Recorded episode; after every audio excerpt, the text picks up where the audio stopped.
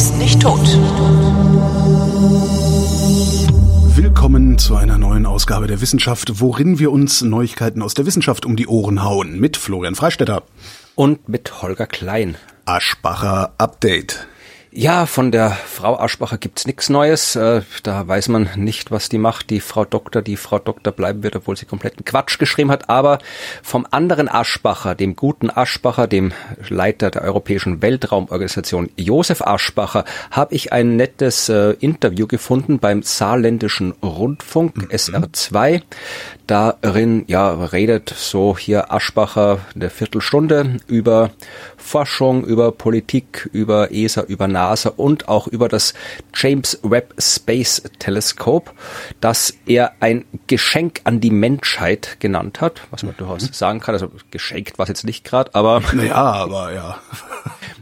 Aber äh, das kann man als Einleitung nehmen, um die erste Nachricht zu erwähnen, dass nämlich das erste echte, unter Anführungszeichen, Bild des James Webb Teleskops am 12. Juli veröffentlicht mhm. wird. Könnte ich also den 12. Juli im Kalender markieren. Da wird das erste farbige Bild, die ersten wirklich echten Daten werden veröffentlicht. Ich glaube ja nicht, dass man sich das im Kalender markieren muss weil die Zeitungen und vor allen Dingen die Online-Publikationen werden überquellen davon damit. Ja, mal gucken, was das Cybereffektiv ist, was, was ganz langweiliges, einfach so, so ein Punkt. Genau. aber immerhin farbig. Das, ja. das, ist ja schon mal was. Ich habe ich hab auch äh, jede Menge, nee, nicht jede Menge, aber ich habe auch Weltraummeldungen dabei. Ähm, ich gar nicht, ich habe kaum richtig? Weltraummeldungen. Cool. Ich glaube, das war die einzige Weltraummeldung, die ich jetzt hatte hier. Hast du das mit dem Wow-Signal mitbekommen? Ach nee, nicht das schon wieder, was ist denn da schon wieder los? ja, ähm, also Wow-Signal, ne? Ähm, 1977, da hat ein Radioteleskop in den Staaten ein Radiosignal aufgefangen, 72 Sekunden hat's gedauert und äh, erfüllt Kriterien für ein SETI-Signal, Search for Extraterrestrial Intelligence. Und der Astronom, der das Ding irgendwie gehört, gesehen hat auf seinem Dingsen, hat, hat das ausgedruckt und hat daneben Wow Ausrufezeichen geschrieben und darum heißt das Ding Wow Signal. So, ja. äh, das Problem ist, niemand weiß, was das war und wo es herkommt, weil es kam erstens nur einmal, also ist nicht mehr wiedergekommen und das Ding ist auch nur von einer Antenne gehört worden, äh, so dass sie nicht triangulieren konnten, aus welcher, also sie wussten nur, es ist da irgendwo. Auftritt eines spanischen Amateurastronomen namens Alberto Caballero. Ach Gott, nein, äh, ernsthaft jetzt Alberto Caballero. Oh Gott, oh Gott, oh Kennst Gott. du den? Nein, nein, nein, ich habe das, ich muss mal gucken, äh, müssen mal gucken, ist der gleiche. Ich habe äh, vorgestern mit Ruth eine Folge aufgenommen ja. für unseren Universums-Podcast. Ja. Und zwar, wir nehmen gerade so ein paar Sommerfolgen auf Vorrat auf. Ja. Das heißt, die Folge wird irgendwann so Anfang August erscheinen. Und da habe ich über eine komplett obskure Arbeit von Alberto Caballero gesprochen. Geil. Und dann habe ich mir angeguckt, was für ein Typ das ist. Und den muss man im Auge behalten. Also wenn du dir anschaust, was der für Forschungsarbeit macht, da geht's um Aliens und um Bomben und Terrorismus und Krieg. Ja, also ich habe kein, also der Mann ist, der Mann ist, der, ich weiß nicht, was der macht, aber ich würde den im Auge behalten, okay, wenn es der gleiche ist. Aber bitte erzähl. Schau mal. Jedenfalls hat der sich gedacht, naja, also ähm, wenn es irgendwo äh, Leben gibt und eine außerirdische Zivilisation gibt, dann wird das ja wohl in einem Planetensystem sein, der einem sonnenähnlichen Stern oder das um einen sonnenähnlichen Stern so rumwandert und äh, hat sich dann ähm, den Himmelsausschnitt äh, hergenommen, äh, aus dem das Wow-Signal kam. Dann hat er Statistik gemacht und hat 17 Sterne ausfindig gemacht. Ja. Davon einen idealen Stern und der ist 1800 Lichtjahre entfernt. Okay. Punkt. Wie heißt der? der oh, das habe ich, warte mal, der hat irgendwie 27, 38, 12 der oder so. Der, hat der Stern Planeten gehabt, oder? Weil jetzt, wenn das der gleiche Caballero ist, äh, dann äh, und er Statistik macht äh, und das hier gleiche er, Art von St äh, 2 Mass 192819282 also ja. Äh, Tumas, ja, 192. Ja, Tumas ist der Katalog. Okay, das so. sagt mir nichts. Äh, wenn der dir auf die gleiche Art Statistik gemacht hat, wie in der Arbeit, die ich und Ruth besprochen haben, ja, ja dann, dann, äh, ja, dann nein. Aber jedenfalls die Frage ist, hat der, weil du, Sterne gibt's genug, ja, und was ist ein idealer Stern? Ein sonnenähnlicher Stern, von dem genau. gibt's auch genug. Aber 5000, 5783 Kelvin, 99 Prozent des Sonnenradius und die gleiche Leuchtkraft wie die Sonne hat das Ding. Ja, ist okay, das ist doch schön, aber andererseits ist es auch kein Problem, dass du einen lebensfreundlichen Planeten bei einem Stern des anderen Spektraldits hast und es gibt genug von den Dingen. Das heißt, wenn ich mir einfach so einen Ausschnitt hernehme und da gucke, na klar finde ich da einen Stern. Also das, das überzeugt mich noch nicht, aber naja, aber er hat den ja gefunden, wo, äh, äh wo das Wow-Signal möglicherweise hergekommen ist. Ja, und jetzt guck halt mal irgendwie an, an zehn andere Richtungen irgendwo anders her, dann wirst du auch einen idealen Stern finden. Ob das Ding äh, Planeten hat, ist äh, tatsächlich nicht bekannt, jedenfalls mir nicht bekannt. Ich gucke jetzt gerade mal äh, in das Paper rein. Vielleicht kann man darauf, daran erkennen, ob das derselbe Caballero ist. wenn er von der Uni in Galicien kommt, Universidad de Vigo oder so ähnlich. Ähm, was ist das hier? Ja, ich erzähle mal das Wow-Signal. Ja, ja. Also Das Wow-Signal übrigens heißt, äh, äh, wenn du es dir merken möchtest und auf ein T-Shirt drucken, E 6EQUJ5. Das ist das Wow-Signal. Sex oder sechs und du hast es nur so Zahl ausgesprochen. 6 Okay, weil du Österreicher bist. Okay. EQUJ5.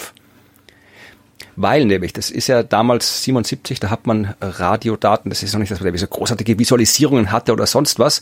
Das waren einfach Zahlenkolonnen, die da stehen. Und ja, eins ist wenig äh, Signal, zwei ist mehr Signal, drei ist noch mehr Signal. Ja, und wenn du bei neun angelangt bist und dir die Zahlen ausgehen, die Ziffern ausgehen, dann machst du mit dem Buchstaben weiter. Das heißt, was du hier siehst, 6 E Q ist ein starker Anstieg der Signalstärke. U noch weiter rauf, J 5 nix. Ja, also so geht's dann wieder runter. Also das ist das hier sehr scharf nach oben, stark stärker als alles andere wieder runter.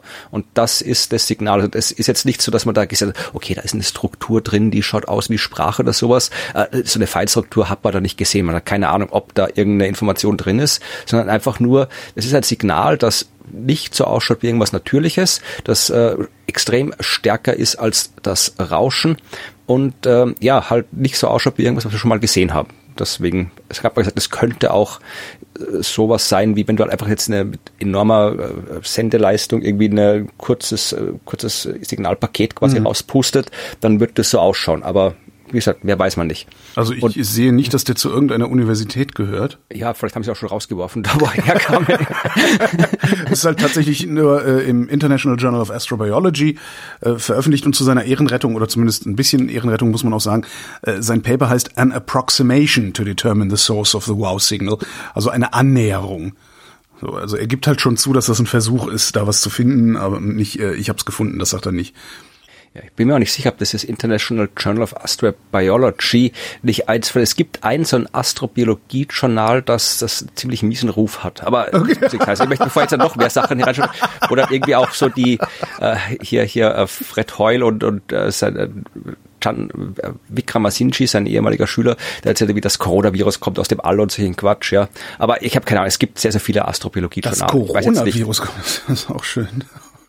Aber jedenfalls, also das ist mir neu. Also natürlich, ich meine, das ist ja nicht so, dass die Astronomie das noch nicht gemacht hätte. Ja, man hat halt probiert herauszufinden, wo dieses Wow-Signal herkommt, weil Ja. das, das, man schreibt ja nicht Wow dahin und dann lässt man es bleiben, sondern man hat natürlich geschaut, erstmal ist das irgendwie, vielleicht war das, ist das ein Flugzeug oder sonst oder ein Satellit oder was auch immer, aber da hat man schon mal feststellen können, dass es tatsächlich eben ein Signal ist, das nicht äh, von der Erde kommt. Es muss irgendwo aus dem Weltall kommen. Das hat man festgestellt. Und natürlich hat man geschaut, ist da irgendwo am Himmel was, äh, wo man äh, davon ausgehen könnte, dass das ein mögliches äh, Ausgangs, ein möglicher Ausgangsort für das Signal ist. Das hat man natürlich gemacht, ja.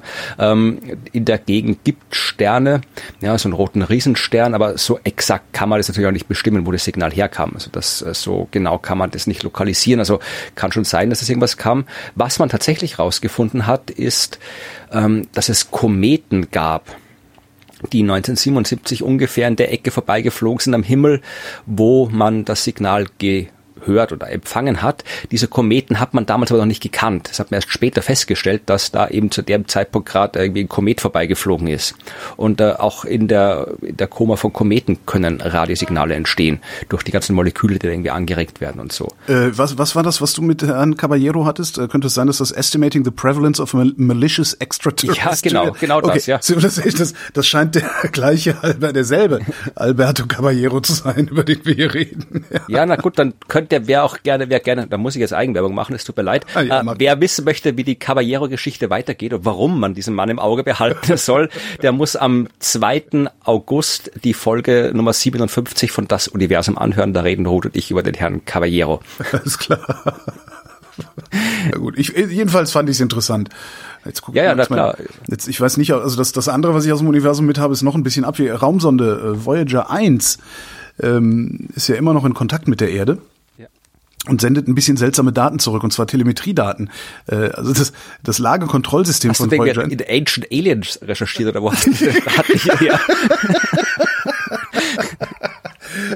Später in der Sendung hören wir auch noch ein Interview mit Erich von Däniken.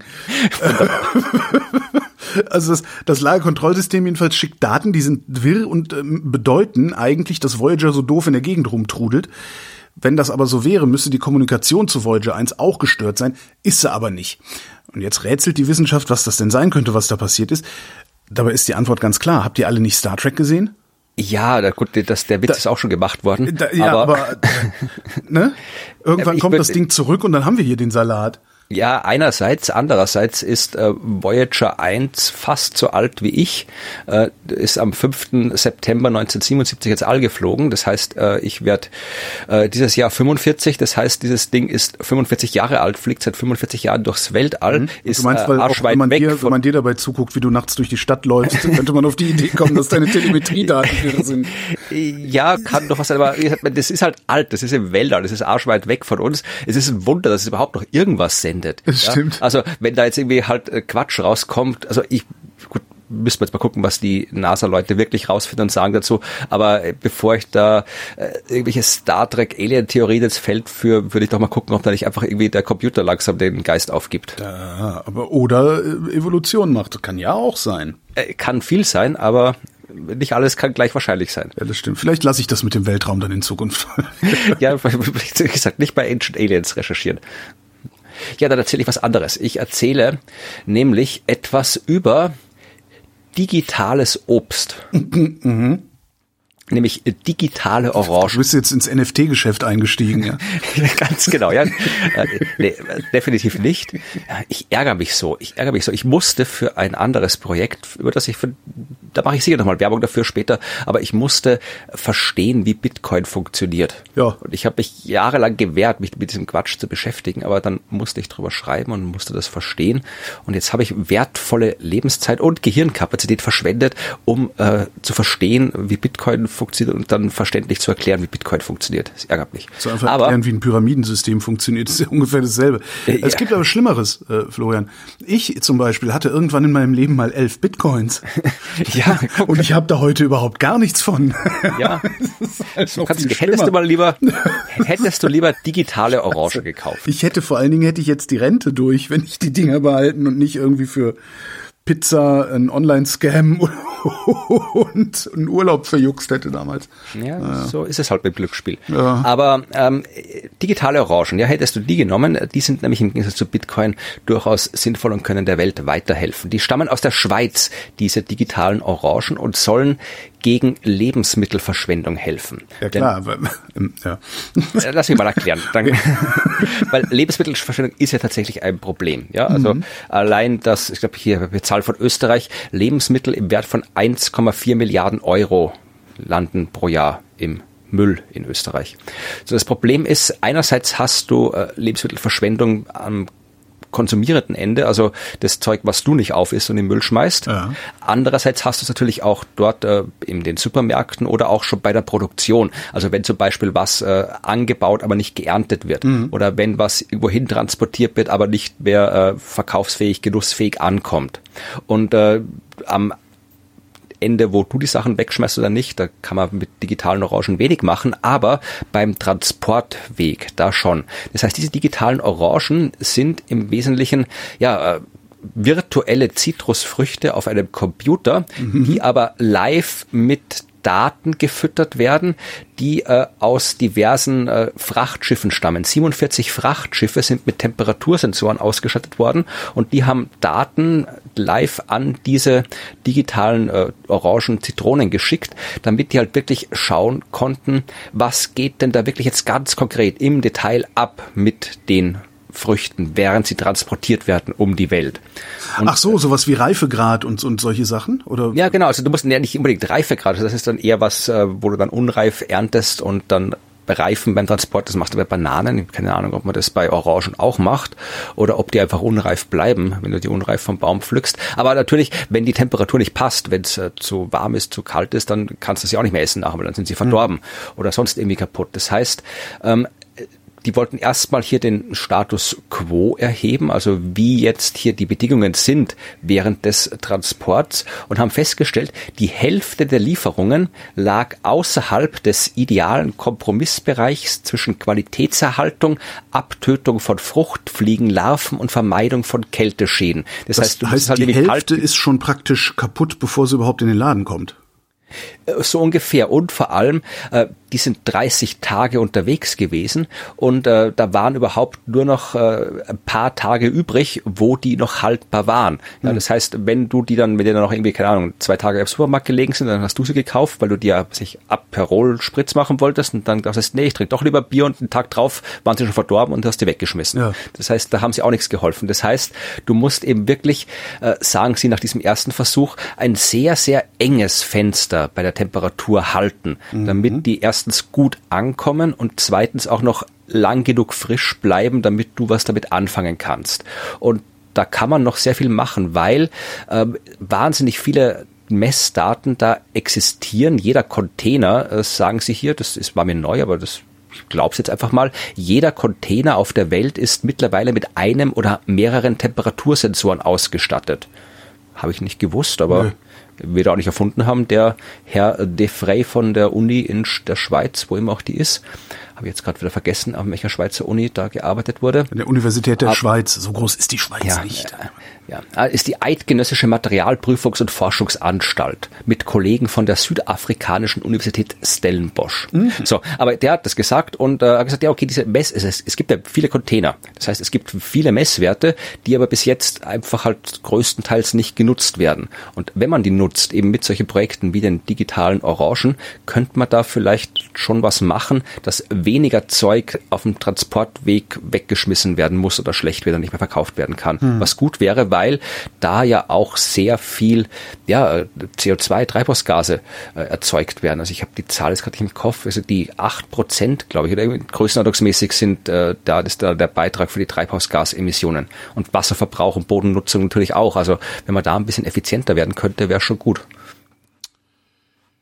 Nur wie würde man denn effizienter werden, weil die Dinger sind ja schon verladen und sind schon auf der Reise? Ja, schon. Aber vermutlich macht es einen Unterschied, ob das jetzt einfach irgendwo verrottet, das Zeug, weil dann kriegst du wieder, da kriegst du Treibhausgase wie Methan zum Beispiel. Ja. Müsste jetzt mal noch genau nachrecherchieren, was die, wie die Zusammensetzung ist der Treibhausgase. Äh, und wenn du mehr, mehr liefern kannst, also wenn du weißt, äh, von deinen 100 äh, Orangen, die du ins Frachtschiff lädst, oder 100 Prozent, damit es ein bisschen mhm. realistisch ist. Also äh, es bleiben dir am Ende 50 Prozent übrig, die du verkaufen kannst. Äh, ja klar, dann, äh, wenn ich das verbessern kann und ich weiß, es bleiben mir 80 Prozent übrig, dann muss vielleicht ein Schiff weniger fahren. Ja, aber ich kann ja gar nicht wissen, dass 80 Prozent übrig bleiben, bis diese 80 Prozent übrig geblieben sind. Also sinnvoll wäre doch, ähm, nur Orangen zu verladen, die dann ankommen, sodass 100 Prozent übrig bleiben. Ja, na klar. Oder, oder man, oder man geht halt hin, oder man geht halt hin und sagt, okay, wir haben hier, also wenn man das weiter, wenn man das runtergranulieren könnte auf die einzelne Orange oder auf die einzelne Orangenkiste oder wie auch immer, ähm, dass man dann sagt, okay, wir sortieren die zu einem früheren Zeitpunkt schon aus und machen Saft daraus, den wir mit Konservierungsstoffen wieder haltbar machen, im Gegensatz zur eigentlichen Orange. Aber da bin ich noch nicht so ganz überzeugt. Nee, aber ich glaube schon, also wenn du jetzt sagen kannst, die sagen wir mal so, wenn du jetzt sagen kannst, hier von dem Zeug erfahrungsgemäß, was ich da mit dem Schiff äh, durch die Gegend schippere, bleiben mir am Ende 70 Prozent übrig, die ich dann in die Supermärkte liefern kann. Das sind ja die Erfahrungswerte, wird es ja geben. Ja. Und dann kommt jetzt hier die Forschung mit ihren äh, digitalen Obst- und Temperatursensoren und sagt dir, wenn ihr diesen Methoden folgt, dann garantieren wir, dass ihr 90 Prozent Okay, so rum. Ja, okay, jetzt ja. verstehe ich. Ja, ja, okay. Weil dann kann ich anders planen. Ja, das stimmt. Als ja, ja, jemand, der äh, dieses Zeug verschifft. Richtig. Ja, ja. Also insofern äh, ist da schon Potenzial, glaube ich. Lebensmittel habe ich auch dabei. Und zwar eine ja, neue Weizensorte. Was, ja. Oh, äh, neue. Britische Wissenschaftler haben eine neue Weizensorte gezüchtet, gebaut. Also sie haben, sie haben äh, in, im, im Weizengen, und zwar im Gen Homebox Domain 2, äh, im Weizengenom, ähm, haben sie eine Mutation gefunden, die paarige Ährchen bewirkt. Ja? Also Was bewirkt? Paarige Ährchen. Da kommt halt äh, paarige Ährchen. Genau, okay. da, da sprießt halt nicht nur ein so ein Nupsi raus, sondern zwei. Ähm, und den Proteingehalt der Körner erhöht. Das äh, hat es zumindest im Labor gebracht. Dann haben sie die Dinger ausgepflanzt, um zu gucken, naja, mal gucken, ob das im Felde auch so funktioniert. Stellt sich raus, es funktioniert besser als im Gewächshaus. Die neue Sorte wird ähnlich hoch wie äh, Vergleichspflanzen, blüht und reift zur gleichen Zeit, produziert genauso viele Ähren und Körner. Die Körner allerdings haben 25 Prozent mehr Protein. Okay. als die Vergleichssorte. Was ziemlich geil ist. Das heißt, du hast halt im Grunde äh, um ein Viertel gesteigerten Nährstoffgehalt. Also wo du vorher 100 Gramm Weizen gebraucht hast, äh, brauchst du jetzt 75 Gramm, um diesen Nährstoff äh, dir zuzuführen. Weil Protein ist das, was uns am äh, Leben hält, was die äh, Zellen brauchen, um sich zu regenerieren und bla bla bla.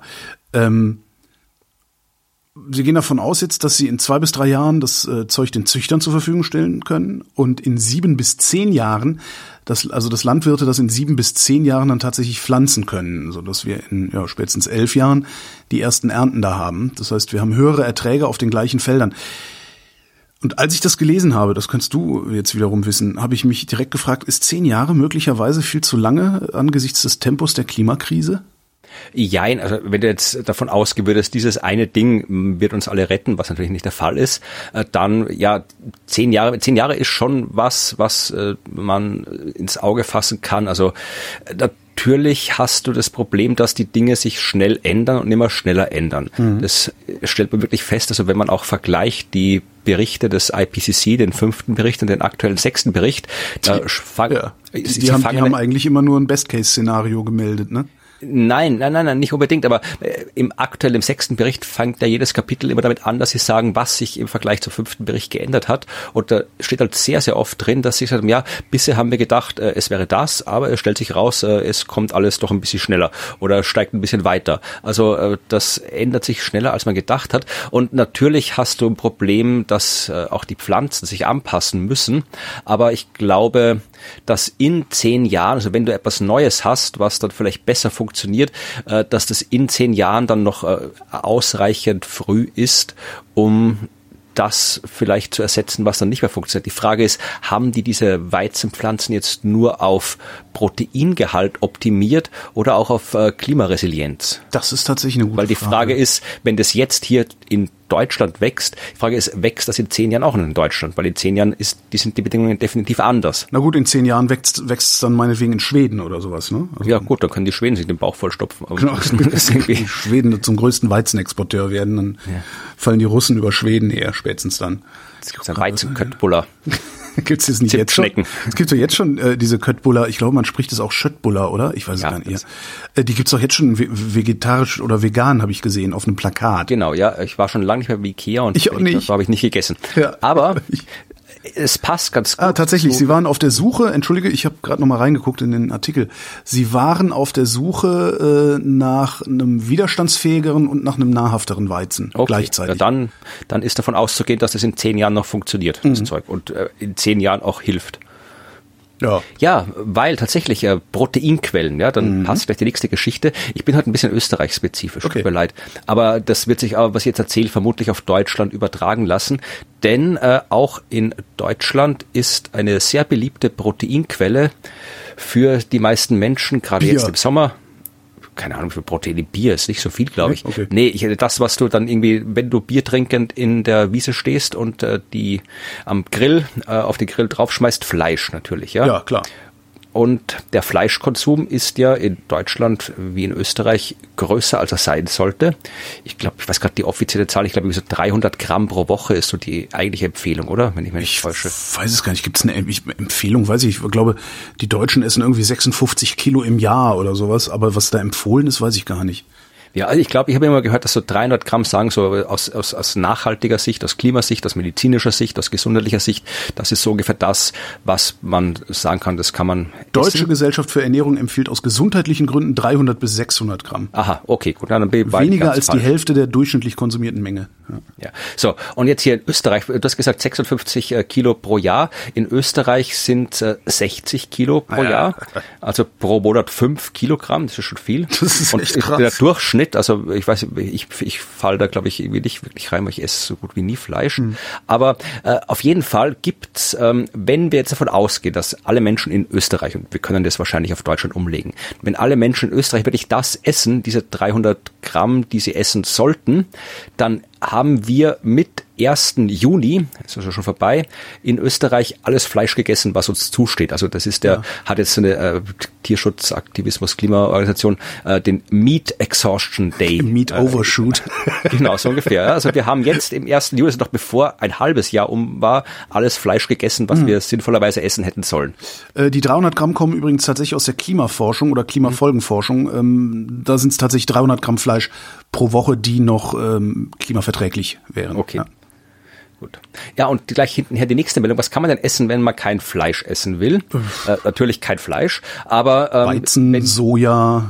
Ja, aber wenn man jetzt tatsächlich sagt, ich möchte, aber wenn man sagt, das schmeckt alles grauslich und so, ich will das gar nicht probieren, was alles Quatsch Dann hat man es nie ordentlich zubereitet gegessen. Genau. Aber daran die Diskussion wollen wir jetzt gar nicht aufreißen. Okay. Es gibt ja tatsächlich äh, auch dieses äh, In-vitro-Fleisch. Also unter Anführungszeichen echtes Fleisch, das aber jetzt nicht von Tieren also kommt oder nur Tierprotein aus der aus dem Reagenzglas sozusagen. Ne? Genau. Ja. Äh, also es muss schon irgendwo mal ein Tier mit dabei gewesen sein, weil aus dem Licht kriegst du ja keine Zellen, die du dann züchten kannst. Aber es wäre quasi Fleisch, das schmeckt wie Fleisch, für das du aber keine Tiere halten musst, mhm. für das du diesen ganzen äh, kein Futter anbauen musst, wo du die, die Flächen nicht brauchst oder verbrauchst, die für die ganze Landwirtschaft äh, und Tierhaltung verbraucht werden. Du musst keine Wälder umholzen in Amazonas, um Soja anzubauen für die Schweine in Europa und so weiter. Du hast die Abgase, die das ganze Methan nicht. Also du wäre halt, äh, wenn man jetzt mal alles Gesundheitliche weglässt, rein klimamäßig wäre so ein In-vitro-Fleisch besser als äh, Fleisch, das irgendwo mal gelebt hat und mhm. rumgelaufen ist. Das Problem ist, also, da wird schon lange dran geforscht an so In-vitro-Fleisch. Das gibt's ja. auch schon. Das mhm. gibt's auch schon. Äh, es war sehr, sehr teuer früher. Also ich glaube, das erste In-vitro-Fleisch Laberl, wie man in Österreich sagt. Laberl? Ja, Fleischlaberl heißen die bei uns, was bei Buletten heißt, ja. Ah, okay. Oder Fleischpflanzerl ist in Bayern und bei uns sitzt Fleischlaberl. Okay. Frikadellen heißt es, wo ich herkomme. Ja, Fleischleibchen. Oh. ja, bitte? Das ist, äh, 89 Kilo. Jeder Deutsche hat einen durchschnittlichen okay. Fleischverzehr von über einem Kilogramm pro Woche. Hab gerade nochmal nachgeschaut. Okay, ja, mehr als in Österreich, ja. Hm. Jedenfalls, also da kannst du dir ausrechnen, was es gekostet hätte, wenn man das alles aus In-vitro-Fleisch der ersten Generation gemacht hätte. Denn da hat ein Fleischlaberl, eine Frikadelle, eine Bolette, wie ihr mehr wollt, eine Viertelmillion Euro gekostet. Mhm. Und äh, natürlich äh, wird probiert oder wurde probiert und hat man auch geschafft, das Ganze günstiger zu machen. Also ich glaube, gewissen in den USA oder Israel, irgendwo habe ich mal gelesen, kannst du das wirklich auch schon kaufen. Also das ist mittlerweile mhm. in einem Regionen angelangt, die äh, erschwinglich sind. Das Problem ist, dass du immer noch einerseits ein bisschen ein ethisches Problem damit hast und andererseits ein ja, technisches Problem. Ethisch, weil du um das herstellen zu können, entsprechende Stammzellen von lebenden Tieren brauchst. Also du brauchst äh, dann auch ein bestimmtes Serum, also das ein Nährmedium für diese Stammzellen. Also die Stammzellen kannst du dem Tier noch wegnehmen, das ist jetzt nicht so arg. Also mhm. da tut dem Tier nichts. Äh, das Problem ist, du brauchst ein Nährmedium und das ist äh, Serum, das aus dem Blut ungeborener Kälber erzeugt wird. Und Toll. ja, das ist natürlich Kann man ja gleich noch aus deren, aus deren Haut Jacken machen, die besonders weich sind. Ne? Genau. Das ist halt erstens ethisch fragwürdig und zweitens ist es mhm. äh, auch nicht billig. Das war der Grund, warum es so teuer war. Äh, da kostet ein Liter von dem bis zu 800 Euro. Also insofern äh, wurde und, äh, wurde und wird sehr viel dran geforscht an äh, Nährlösungen, wo du sowas wachsen lassen kannst, die ohne Tier auskommen. Also die Stammzellen brauchst du trotzdem, um die hm. kommst du nicht rum, weil du musst da irgendwas haben, was du züchten kannst. Aber äh, vielleicht hat man sich gedacht, in der Wissenschaft kann ich irgendwie ein Nährmedium finden, das besser funktioniert. Und da haben jetzt äh, Forscherinnen von der Uni Graz und äh, von einem Institut, das mit der Uni Graz zusammenhängt, äh, tatsächlich Fortschritte gemacht, nämlich mit Hefe. Wir haben ja schon mal in einer früheren Folge über Hefe gesprochen und du warst sehr überrascht, was Hefe alles kann. Ja gerade in der Gentechnik, weil das eben ein, ein Organismus ist, den man, äh, wenn man sich gentechnisch ausreichend anstrengt, sagen kann, hier produzieren wir das und dann macht die Hefe das für mhm. einen. Und so haben die das gemacht. Die haben jetzt äh, Hefen erzeugt, die Myoglobin und Hämoglobin erzeugen mhm. können. Und äh, das ist genauso Zeug, was du brauchst ja. ähm, für diese äh, Nährmedien. Und äh, noch dazu haben sie ähm, es geschafft, das fand ich lustig, äh, die Hefen, den, diese Stoffe so zu erzeugen, dass äh, die Stammzellen, die Zellen, die da wachsen, glauben, sie würden gerade Sport machen weil das ist ja eines der Probleme. Du züchtest da ja Muskelzellen. Stimmt, ja, ja, ja und klar. damit irgendwie, damit, damit ordentlich was rauskommt, müssen die sich ein bisschen bewegen, sonst mhm. funktioniert das nicht. Das heißt, du musst äh, das die Zellteilung anregeln, das Muskelwachstum anregen. Und ähm, jetzt haben die diese äh, Proteine, die sie mit den Hefen erzeugt haben, haben die jetzt so konstruiert, dass äh, die Zellen glauben, dass da Sport betrieben wird. Weil natürlich auf zellulärer Ebene ist das ja alles nur das Hin- und Hergeschiebe von irgendwelchen Proteinen und Aminosäuren. Mhm. Je nachdem, was da in deinem Blut ist und was von den Zellen ausgetauscht wird, weiß die Zelle jetzt, was gerade abgeht. Ob ja. du jetzt gerade irgendwie schläfst oder Sport machst oder sonst irgendwas. Und das, äh, sie sagen es, wir mischen uns in ihr Gespräch ein und kommunizieren mit ihnen auf molekularer Ebene. Und dieses Einmischen ins Gespräch haben sie eben erreicht, indem sie den Hefen beigebracht haben, die richtigen Moleküle und die richtigen Botenstoffe zu erzeugen. Mhm.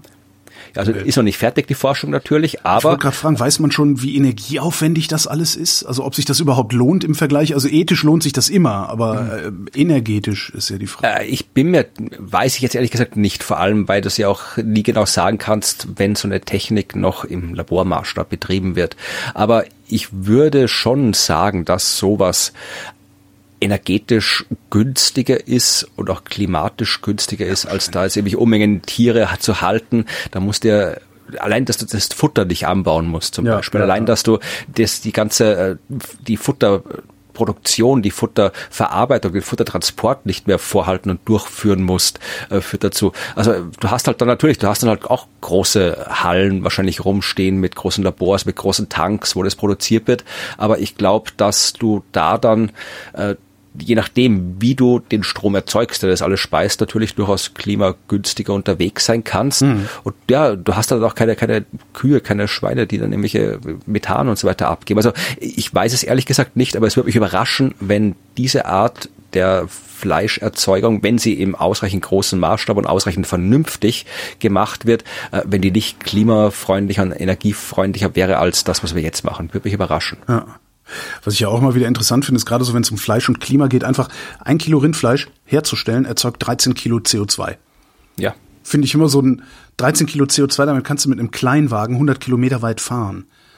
Das ist so ungefähr, was man, was man da mal so gegenrechnen rechnen muss. Also es ist, äh, ich finde das schon sehr enorm.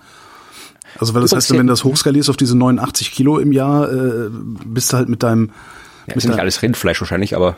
Ja, okay, stimmt. Rindfleisch macht zu viel, ne? Was, ja. Hühnerfleisch ist weniger. Hühnerfleisch Schweinefleisch ein bisschen weniger. Ja, Hühnerfleisch schmeckt halt auch nach nix, ne? Aber wenn du es äh, kannst das probieren, du könntest nach Singapur reisen, auch ja. klimagünstig von hier aus. Äh, aber das habe ich gerade gefunden. In Singapur kannst du dir Chicken Nuggets aus In-vitro-Fleisch kaufen und in Israel Chicken Burger aus In-vitro-Fleisch. Okay probieren würde ich das ja schon gerne mal. Ja. Ich muss mal gucken, ob es das vielleicht gibt es das ja irgendwo als Tiefkühlprodukt, äh, ja, wenn, wo es dann, dann mit Berlin. unglaublich dreckigen, dreckigen Schweröl betriebenen Schiffen quer über die Ozeane geschippert worden ist, um äh, das Ganze dann auch direkt wieder auszugleichen. Oder ich gehe einfach äh, rüber zum Asia-Supermarkt und hole mir eine Packung Tofu. Ähm, übrigens, äh, Tofu-Empfehlung, ähm, die Firma Treiber aus Berlin, Treiber Tofu, machen entsetzlich leckere Tofu. Okay, nee. Also in verschiedenen nicht, Variationen auch. Also das ist. Ich habe auch lange gebraucht, bis ich Tofu äh, schätzen gelernt habe, weil ich eben auch immer irgendwie das das lasche Zeug aus dem Supermarkt gekauft habe. Ja, muss man zubereiten. Ja, muss man zubereiten, marinieren, würzen, braten und so. Aber Treiber hat es halt geschafft, einen Tofu herzustellen, der sogar als Eigengeschmack sehr lecker ist. Und das finde ich irgendwie ganz geil. Ja, ich guck mal, vielleicht kriege ich den hier auch, dann probiere ich den gerne mal. Würde ich mal machen. Ähm, ich bin auch übrigens, äh, ich habe auch was mit Zellen dabei und zwar äh, Leberzellen. Wir wissen ja alle, die Leber wächst mit ihren Aufgaben. ja. ähm, außerdem stellt sich raus, das hat die Dresdner Wissenschaft hat das festgestellt, äh, Radiokarbondatierung geht auch mit Körperzellen. Oh, okay, ja, warum nicht? Ja, aber Kohlenstoff drin. Ja, aber wer hätte, ne, wer wäre drauf gekommen, das mal zu machen? Haben die gemacht an der TU Dresden und haben rausgefunden, dass die Leber sich alle drei Jahre erneuert. Anders, anders ausgerückt, die Leber bleibt im Durchschnitt immer jünger als drei Jahre alt. Im Durchschnitt. Das ist auch wichtig, es, ja. es gibt Leberzellen, die werden zehn Jahre alt, ähm, was daher kommt, dass äh, diese Zellen im Laufe der Zeit DNA akkumulieren darum wird man halt auch krank, weil wo mehr DNA ist, gibt's mehr Kopierfehler und ne mhm. und die DNA-reichen Zellen werden halt bis zu zehn Jahren alt und die anderen dann entsprechend äh, jünger auf diese drei Jahre im Schnitt zu kommen.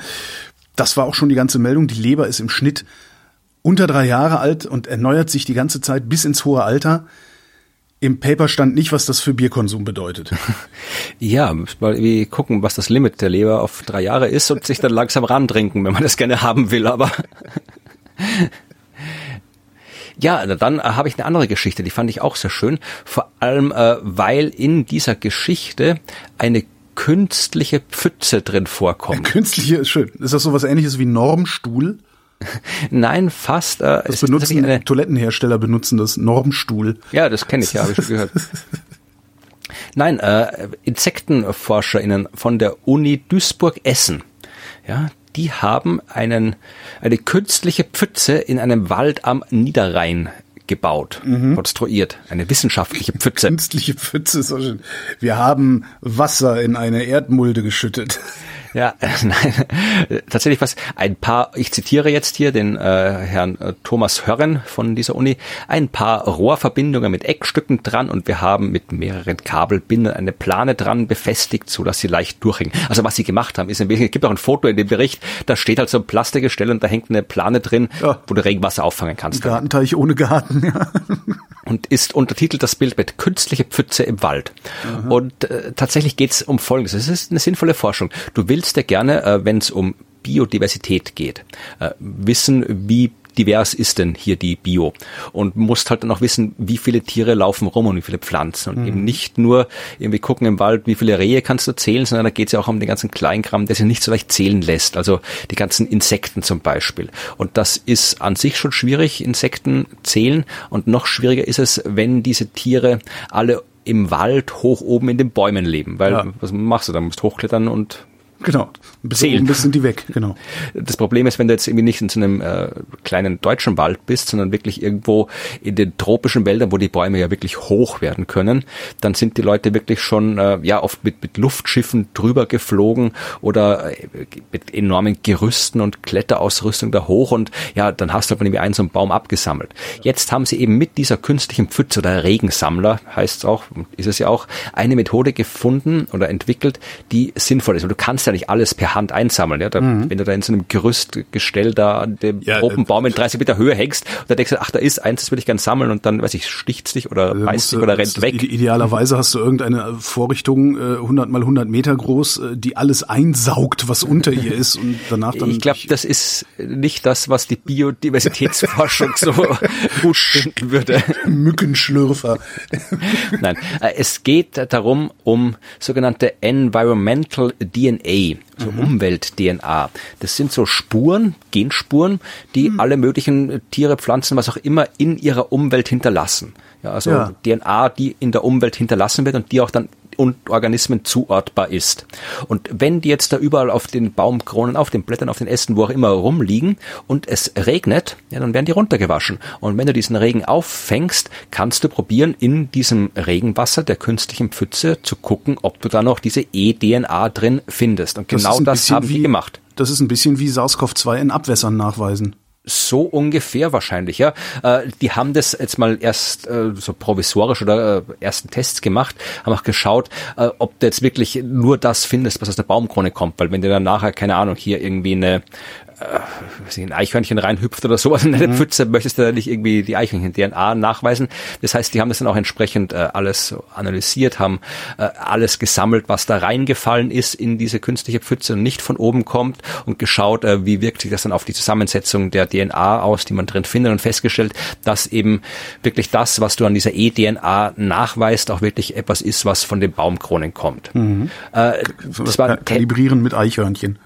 Ja, genau. Also der, sie haben halt diesen Test gezeigt, dass die Methode wirklich funktioniert. Was sie noch nicht gemacht haben, ist wirklich so ein echtes Studiendesign zu machen, um dann ja Biodiversitätsforschung auch wirklich zu machen damit. Also sie haben nur gesagt, wir hätten jetzt diese Methode, wo wir schauen können, was oben in den Bäumen, in den Wäldern lebt, ohne darauf klettern zu müssen.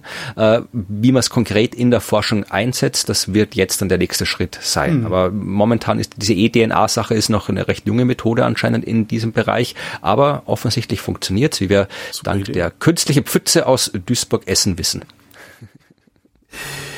Die äh, Internationale Agentur für Krebsforschung gibt derweil bekannt, Telefonieren mit dem Handy macht keine Hirntumore. Jedenfalls nicht mehr Hirntumore als bei Leuten, die nicht die ganze Zeit mit dem Handy telefonieren. Was sie dazu, also wie sie darauf kommen, ist, sie haben ähm, die sogenannte UK Million Women Study ausgewertet. In dieser Studie werden seit 20 Jahren jede vierte Frau oder jede vierte Britin, die zwischen 1935 und 1950 geboren ist, medizinisch untersucht und befragt, sowas ähnliches wie die nationale Kohorte hier in Deutschland, allerdings nur mit Frauen. Ähm, zwischen 2001 und 2011 haben 800.000 von denen ausführlich Auskunft über ihre Handynutzung gegeben. Darin, also in, diesen, äh, in dieser Studie gab es 3268 Hirntumore und bei keiner der Tumorformen haben die äh, Forscherinnen und Forscher Unterschiede im Tumorrisiko feststellen können. So, die Wahrscheinlichkeit für einen Hirntumor ist bei allen also Nutzerinnen wie Nicht-Nutzerinnen gleich hoch gewesen. Ja, das war ja immer schon ein bisschen dubios, diese Behauptung. Ja, also nicht jetzt unbedingt dubios im Sinne von, die Wissenschaft soll sich nicht anschauen, weil äh, die Strahlung, die aus Handys rauskommt, wenn sie dann rauskommt, das ist ja Mikrowellenstrahlung. Ja. Die ist nicht ionisierend, die hat zu wenig Energie, als dass sie tatsächlich äh, Körperzellen schädigen könnte. Aber ähm, die äh, Wärme wäre, glaube ich, das gewesen, wo man noch gesagt hat, das könnte ja. einen Einfluss haben. Aber seit die Leute jetzt auch mittlerweile, wer, wer hält denn noch das Handy als Ohr zum Telefonieren? Macht fast keiner abgesehen. mehr. Also sie, mhm. das ist tatsächlich auch, sie sagen auch, also wenn du ganz ganz auf Nummer sicher gehen willst, dann nimmst du halt ein Headset dafür. Das ja. Ja, ja, die Wärme ist das eine und das das Blöde oder das das das äh, Unangenehme äh, an dieser ganzen Hirntumor durch Handystrahlung Diskussion war ja, dass wieder aus dieser Elektrosmog-Ecke postuliert wurde, dass man davon krank wird so, Punkt, davon wird man krank. Das ist, ne? Und dann kommst du und sagst, ne, das ist ja nicht mehr ionisierend. Dann sagen die, ja, aber es ist gepulst äh, und so weiter und so fort. Aber äh, wir können die Elektrosmogger ein bisschen beruhigen. Die haben nur bei Frauen gemessen. Ja, das heißt, männliche Elektrosmogger dürfen weiter schön Panik schieben den ganzen Tag. Okay, na, dann machen wir das mal.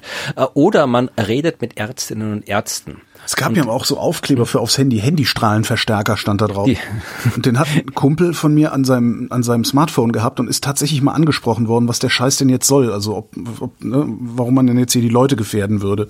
Ja, aber den Witz kennst du ja mit, also nicht den Witz, aber die, den realen Irrsinn mit diesen Dingen, die du aufs Handy draufsteckst, um die Strahlung zu senken, genau, die ja wirklich Gegenteil. Handystrahlenverstärker sind. Weil dann merkt das Handy, verdammt, oh, bei der Strahlung muss, weggeht, stimmt, muss, ich muss mal stärker senden. Also das, ja, man kann, wenn man sich unsicher ist, äh, was medizinische Behandlungen, Interventionen angeht, ja mal äh, mit Ärztinnen und Ärzten sprechen, denn die kennen sich aus normalerweise. Äh, ja. Ich finde, dass auch die Corona-Pandemie gezeigt hat, dass die, dass das viele von denen sich gar nicht so sehr gut auskennen. Man könnte jetzt denken, wir haben uns abgesprochen oder wir haben die gleiche Nachricht. Nee, weder noch. Es geht um, dann äh, pass mal bitte auf. Es geht um hier eine Studie aus äh, von der Uni München und Mailand und die haben untersucht, mhm. ja, wie äh, die Meinung der Menschen über Ärzte ist und Ärztinnen auch natürlich und äh, wie das äh, mit der Realität korrespondiert. Also Beispiel. Äh, Sie haben untersucht äh, in Tschechien, Tschechische Republik war das. Äh, 9600 Ärztinnen und Ärzte haben sie befragt und äh, eine repräsentative Gruppe von 2100 Menschen aus dem Rest der Bevölkerung und haben äh, wissen wollen, ähm, was, also es war zur Zeit, ich kann das, das, äh, den Kontext ein bisschen erklären, das war äh, März 2021, also da gab es schon Impfungen zu mhm. Corona und äh, die Frage war jetzt, ähm, was denkt die Bevölkerung, dass die Ärzteschaft über die Impfung denkt? Mhm. Okay, also äh, es wurde mal gefragt, die Ärztinnen und Ärzte, sind sie schon geimpft oder lassen sie sich noch impfen? Haben 90 Prozent gesagt, jawohl. Also entweder ich bin schon geimpft oder ich impfe mich demnächst. Und dann wurde gefragt, äh, werden sie ihren Patientinnen und Patienten zur Impfung raten? Haben 95 Prozent gesagt, jawohl, machen wir. Mhm. Also sehr, sehr viel äh, Befürwortung der Impfung unter den tschechischen Ärztinnen und Ärzten. Dann wurde die Bevölkerung gefragt, glauben Sie, dass die Ärztinnen und Ärzte für die Impfung sind und sich selbst impfen lassen. Mhm. Und äh, da haben wirklich äh, 60 Prozent, also man hat geglaubt, dass die, ähm, die Hälfte der, also nee, ich muss es anders sagen. Man hat nicht gefragt, glauben Sie das, sondern man wissen, wie viele Ärztinnen und Ärzte lassen sich denn impfen? Wie ah, okay. viele Ärztinnen und Ärzte sind für eine Impfung? Und da kam raus, äh, man glaubt, dass 50 Prozent, nur die Hälfte der Medizinerinnen sind für eine Impfung mhm. und nur 60 Prozent sind bereit, sich selbst impfen zu lassen. Das heißt, da gab es eine massive, massives Auseinanderklaffen der, der Ansichten. Also die Bevölkerung hat die Impfbereitschaft äh, der Medizinerschaft deutlich geringer eingeschätzt, als sie tatsächlich war. Erstaunlich. Genauso wie du jetzt gerade gesagt hast. Äh, ja, ja, ich, ich, das, das Problem ist ja immer irgendwie, also darum, darum mag ich ja auch meine Hausärztin so sehr. Die sagt halt immer, wissen wir, ich kann mich hier nur auf meine Berufserfahrung stützen. Wenn Sie sich vorher irgendwo durchgelesen haben, was diese Krankheit und so weiter, erzählen Sie mir das mal. Äh, Im Zweifelsfall haben Sie jetzt gerade mehr Ahnung von dem Thema, über das wir beide reden, als ich. Und das finde ich so, das, ich finde das sehr erfrischend. Ähm, und so, so grundsätzlich gehe ich halt eher davon aus, dass Ärzte, insbesondere niedergelassene Ärzte, vergleichsweise wenig Ahnung haben, weil die einfach nicht mehr auf dem Stand der Forschung sind. Ja, und, und ja, eben. Bei Impfung ist dann aber wieder, ja, bei Impfung hätte ich aber auch gedacht, dass Ärzte das natürlich machen, weil die sind ja nicht blöd, die sehen das ja täglich, dass das hilft, ja. Ja, und äh, sie, ich habe jetzt die Studie nicht komplett gelesen, aber Sie haben dann auch gesagt, dass eben auch die, äh, die Berichterstattung in den Medien da auch einen Einfluss hat. Also je nachdem, wie oft du jetzt mit Informationen über die äh, Meinung der Ärztinnen und Ärzte in Kontakt kommst, da ändert sich dann langfristig auch deine Einstellung gegenüber der Impfung. Also das hat schon, äh, hat schon Auswirkungen, wie das, das ist. Also äh, es ist, ich weiß nicht, ich sage auch, man kann es nicht unbedingt auf andere Länder übertragen, mhm. diese äh, Studie, weil äh, ja die medizinischen Systeme auch unterschiedlich sind und so. Aber ich fand es halt interessant, dass tatsächlich die äh, Bevölkerung hier äh, die Ärztinnen und Ärzte so anders einschätzt, als es die Ärzte tatsächlich sind. Das fand ich interessant. Ja, absolut. Das würde sowas würde ich tatsächlich auch gerne mal für für andere Länder sehen. Also es gibt ja gerade in den älteren Generationen immer noch dieses Bild vom Halbgott in Weiß, ne? der irgendwie alles richtig macht, alles weiß und immer der Herr Doktor ist und so. Ja, dann ähm, gibt sie die schon mit dem Google-Ausdruck hinkommen und dann dem Arzt erklären, was er da ihnen zu verschreiben hat. Genau, was natürlich genauso ein Quark ist. und dann gibt's halt noch, und da, da halte ich dann, ich halte es, das ist tatsächlich also meine äh, Meinung zur, äh, ich sag mal, aktuellen wissenschaftlichen Fachkompetenz von Ärzten, die ist tatsächlich sehr gering. Ähm, und am besten hat das mal Jürgen von der Lippe, dieser äh, Boomer-Comedian oder, oder ne, Fernsehmoderator. Ja, natürlich, ja. Der hat das mal ganz schön gesagt, weil der ist Hypochonder und der sagte, naja, wissen Sie, ähm, Ärzte sind Menschen, die irgendwann mal Medizin studiert haben. Da darf man nicht allzu viel erwarten. Ja, natürlich und ist das, das ist natürlich dann auch in einem Berufszweig, der, wo, wo in, zumindest in Deutschland Homöopathie als Fortbildung gilt äh, ne, wäre ich dann halt auch eher ein bisschen vorsichtig. Ja, also ich, wie gesagt, das ist ja auch klar, dass man das nicht verallgemeinern kann und dass es natürlich auch Ärztinnen und Ärzte gibt, die sich dann sinnvoll weiterbilden. Aber ja, es ist halt, ich müsste sich mal überlegen oder die Hörerschaft soll Bescheid sagen, äh, wie es tatsächlich ist mit der ja, Qualitätskontrolle. Also ob die stattfindet, ob die, das weiß ich jetzt gerade gar nicht, äh, ob es da sowas gibt oder ob da einfach einmal Arzt und immer Arzt über Führerschein. Solange du niemanden umbringst, ich glaube, die müssen, die müssen eine bestimmte Anzahl Fortbildungspunkte irgendwie sammeln.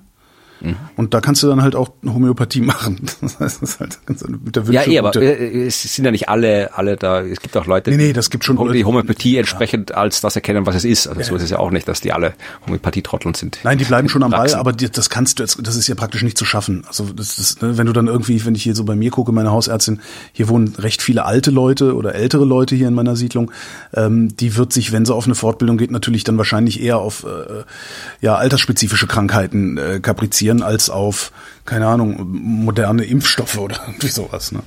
Aber immerhin, also sie sagt dann halt auch, nee, äh, weiß ich nicht, äh, ich verlasse mich jetzt komplett auf die Empfehlung des Paul-Ehrlich-Instituts äh, und ich mache das halt dann so, weil ich habe auch keine Lust, mich jetzt viel groß einzuarbeiten.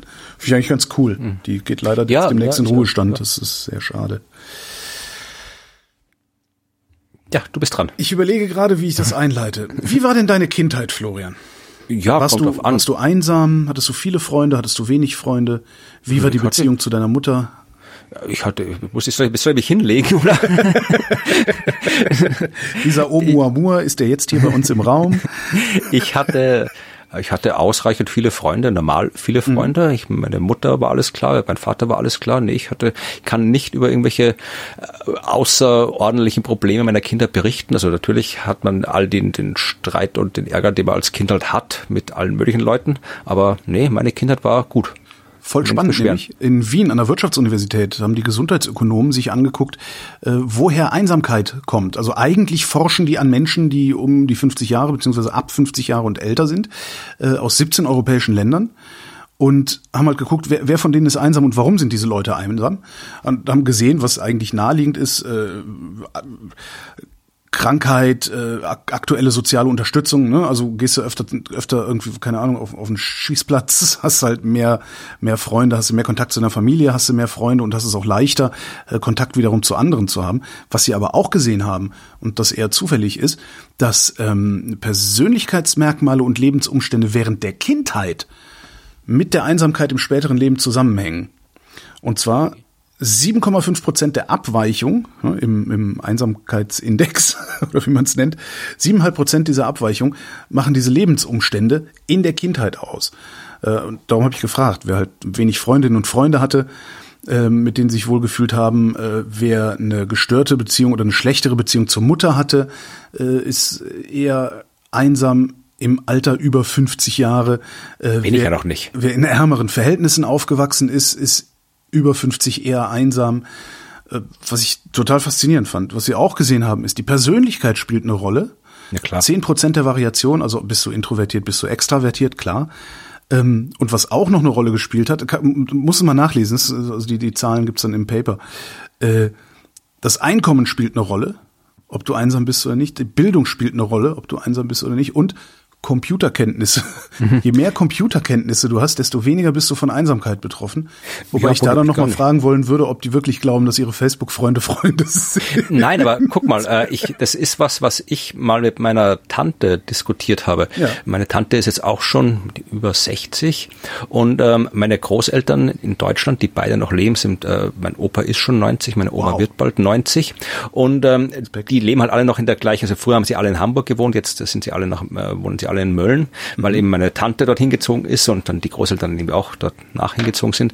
Und da war auch gedacht, irgendwie, meine Tante, die ist halt Mitte 60, aber halt total fit mit Computer und allem drum und dran, weil natürlich, das gibt auch schon seit 20 Jahren und da war sie 40 ja. und da hat sie, das war ja kein Problem, sich das drauf zu schaffen. Also, und sie hat auch gesagt, wenn, wenn sie mal irgendwo hier im Altersheim landet, ja, solange es da Internet gibt, ja. da kann sie immer noch mit allen reden, mit allen ja. chatten, dann, dann bist du nicht allein, nicht so wie heute vielleicht, wo du da sitzt und vielleicht irgendwie gar keine Ahnung hast von diesem ganzen Online-Kram, dann sitzt du halt da und kannst irgendwie ARD und ZDF gucken. Ja, genau, das, das Programm.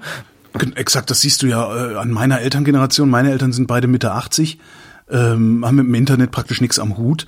Äh, die Freunde sterben langsam weg oder, oder sind längst weggestorben, äh, da bleibt dann nicht mehr viel. Ja. Ne? Und, und wenn dann irgendwie noch ein, ein Ehepartner stirbt, äh, sitzt du da allein und wenn du dann keinen Kontakt zur Außenwelt über das Internet hast und in irgendeinem kleinen Dorf am besten noch wohnst, gibt's ja auch sehr oft, äh, ja, dann war's das. Ne? Und wenn dich dann einer fragt, sind sie einsam oder fühlen sich einsam, wirst du garantiert mit Ja antworten. Ja. Genau. Ja. Also wenn wir im Altersheim sitzen, können wir noch podcasten, solange ja, ja, genau. es Internet gibt.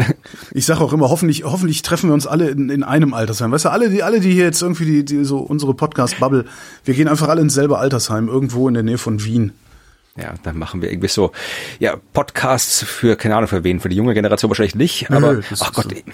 ich war, ich habe schon im anderen Podcast drüber gemeckert, um nicht, ich war letztens auf einem Podcast-Festival und Holger, ich kann dir sagen, also. Das macht man die, nicht, Flo, man geht nicht auf Podcast-Festivals. Die, die Welt, wir, die Welt ist, wir haben dieser Welt nichts mehr verloren. Ich weiß, darum gehe ich nicht auf Podcast-Festivals. Ja, ja, ja das sind ja Marketing, um das, das sind ja Marketing-Festivals im Wesentlichen. Ja. Ja, äh, so ungefähr war es auch. Ich, ich habe im anderen Podcast schon um den verbitterten alten Mann gespielt, das mache ich jetzt hier nicht. Nee, komm, mach ruhig, doch komm. Ich habe eh nur noch wenig Themen. Also. Nee, ja, ich habe noch ein paar gute Themen. Nee, es war, es war das Podcast-Festival von Ö3 und äh, da, da musste es sogar, ich bin nicht einfach nur so, man musste eingeladen werden dorthin. Also äh, du durftest, du konntest nicht einfach hingehen, wenn du wolltest eine Eintrittskarte kaufen, sondern du musstest eingeladen werden oder halt dann, äh, ich glaube, konntest Karten gewinnen auch. Also es waren so sicherlich ein paar hundert Leute war dort und ein mhm. paar so Acts, die halt dann ihre Podcasts aufgeführt haben und irgendwie ein paar Talks, ein paar eine Podiumsdiskussion.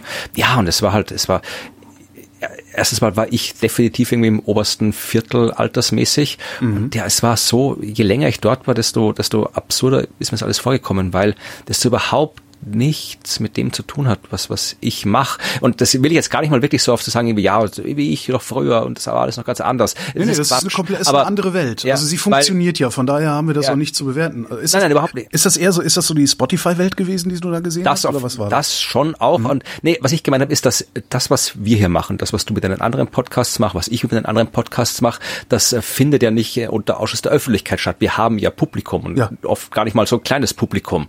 Und äh, dieses Publikum wird aber von dieser Podcast-Bubble so überhaupt nicht, äh, das existiert existiert da jetzt nicht. Da geht's um, dass man mit sowas wie Wissenschaft oder ja. wenn ich jetzt böse sein würde, mit sowas wie Inhalten auch unterhaltsam sein kann und ein Publikum unterhalten kann. Das hat da so wenig Rolle gespielt. Also die typischen, das waren die typischen Podcasts. Also da kam halt irgendwie so zwei Radiomoderatoren und ein, irgendwie ein Promi, die so Comedy-Scheiß gemacht haben. Mhm. Also nicht mal Comedy-Scheiß. Comedy-Scheiß musste da auch was überlegen. Also die haben halt einfach erzählt, war im Urlaub und kam nicht in den Club rein, weil er keine Schuhe angehabt ja, Laber-Podcast so. halt. Ne? ja. also.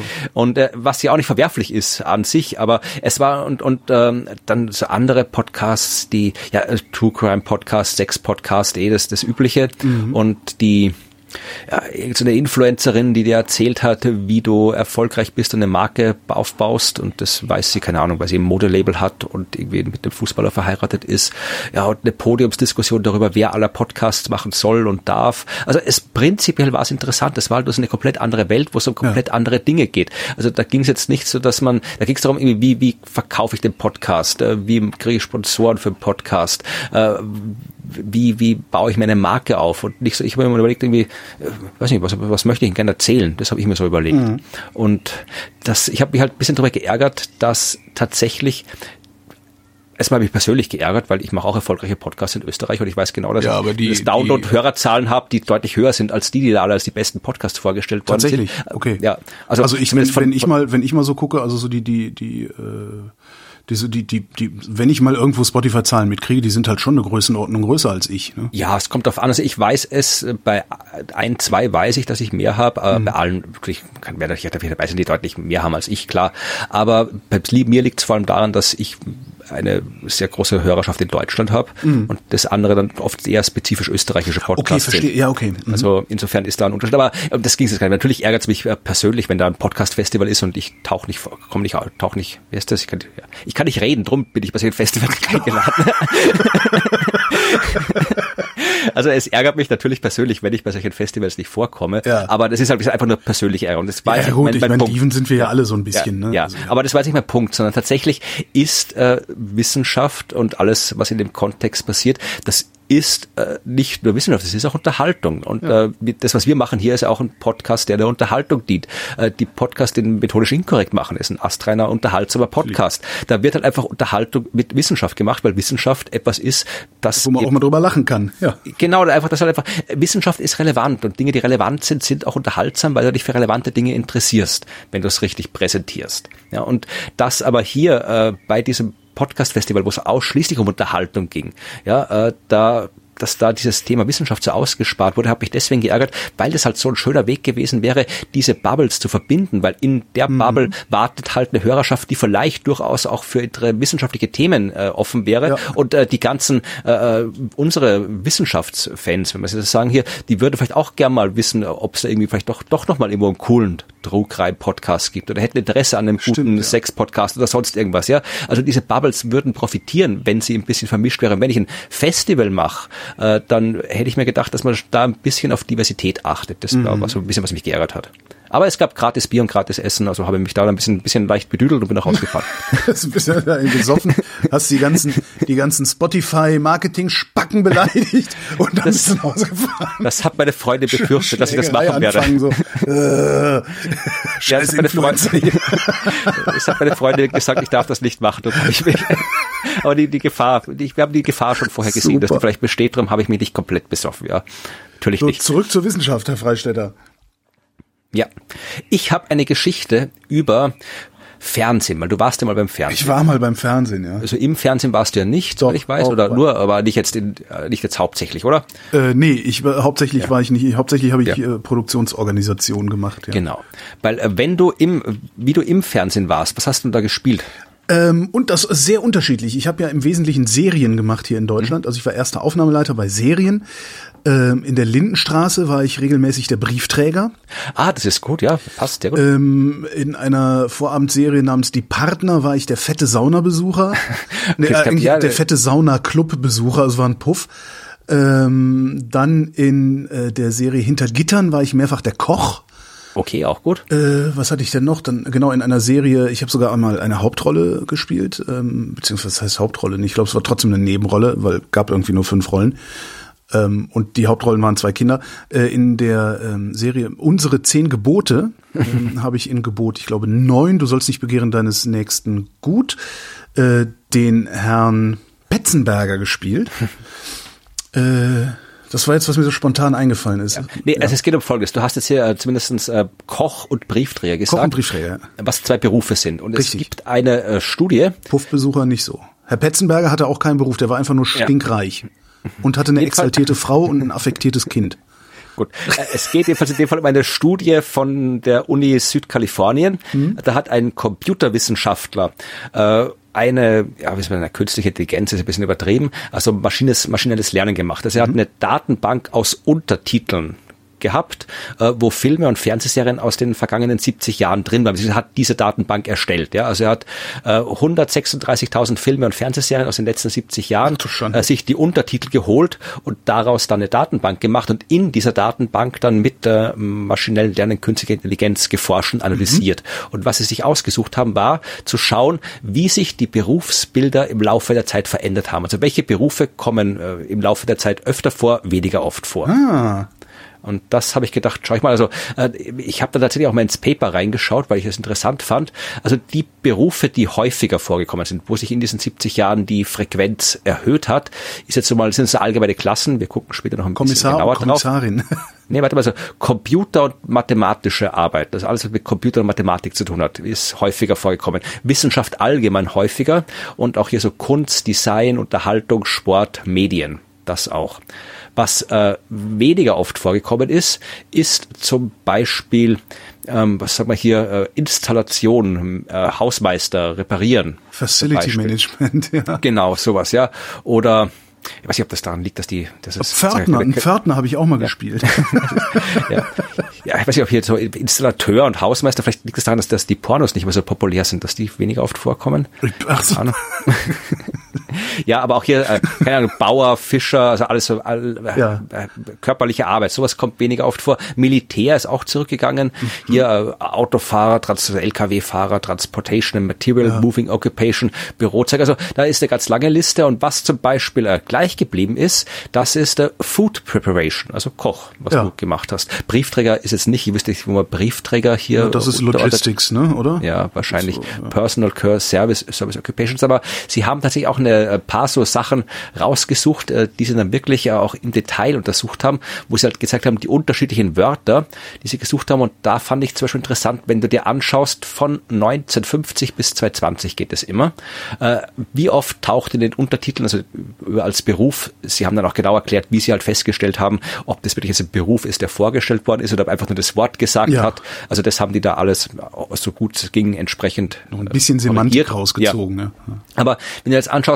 Programmierer und Hacker. Ja. ja. Wenn du anschaust, Programmierer, meine gut, in den 1950ern kommen die quasi gar nicht vor, mhm. Äh, aber so ab Mitte der 60er steigt Programmierer ein bisschen an. Mhm. Steigt dann so langsam bis so in den 2000, dann ist Programmierer, hat so sein Maximum und bleibt auf dem mehr oder weniger konstant bis jetzt.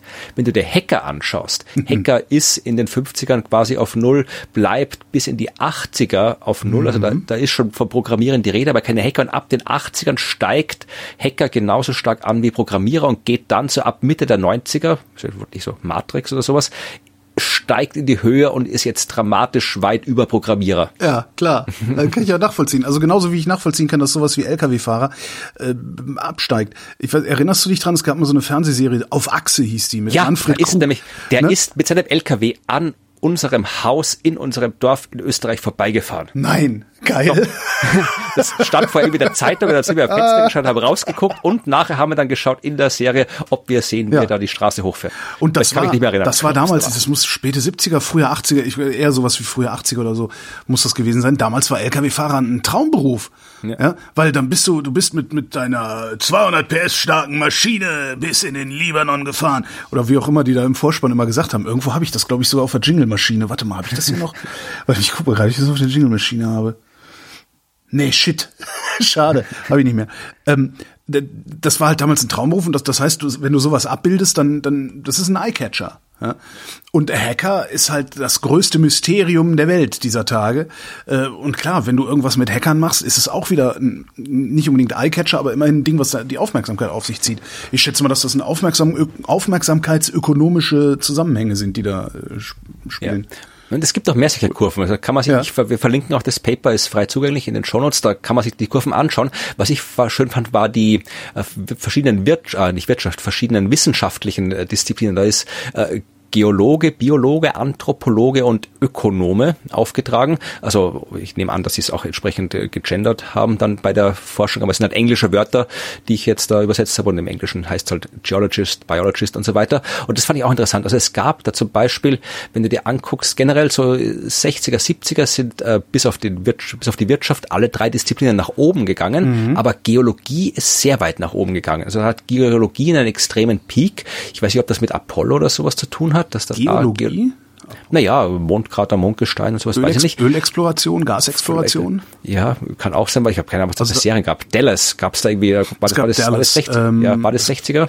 Nee, Dallas ist 80er. Ja, Okay. In den weiß, gab's- 80ern, in den 80ern haben die Biologen ihren Peak.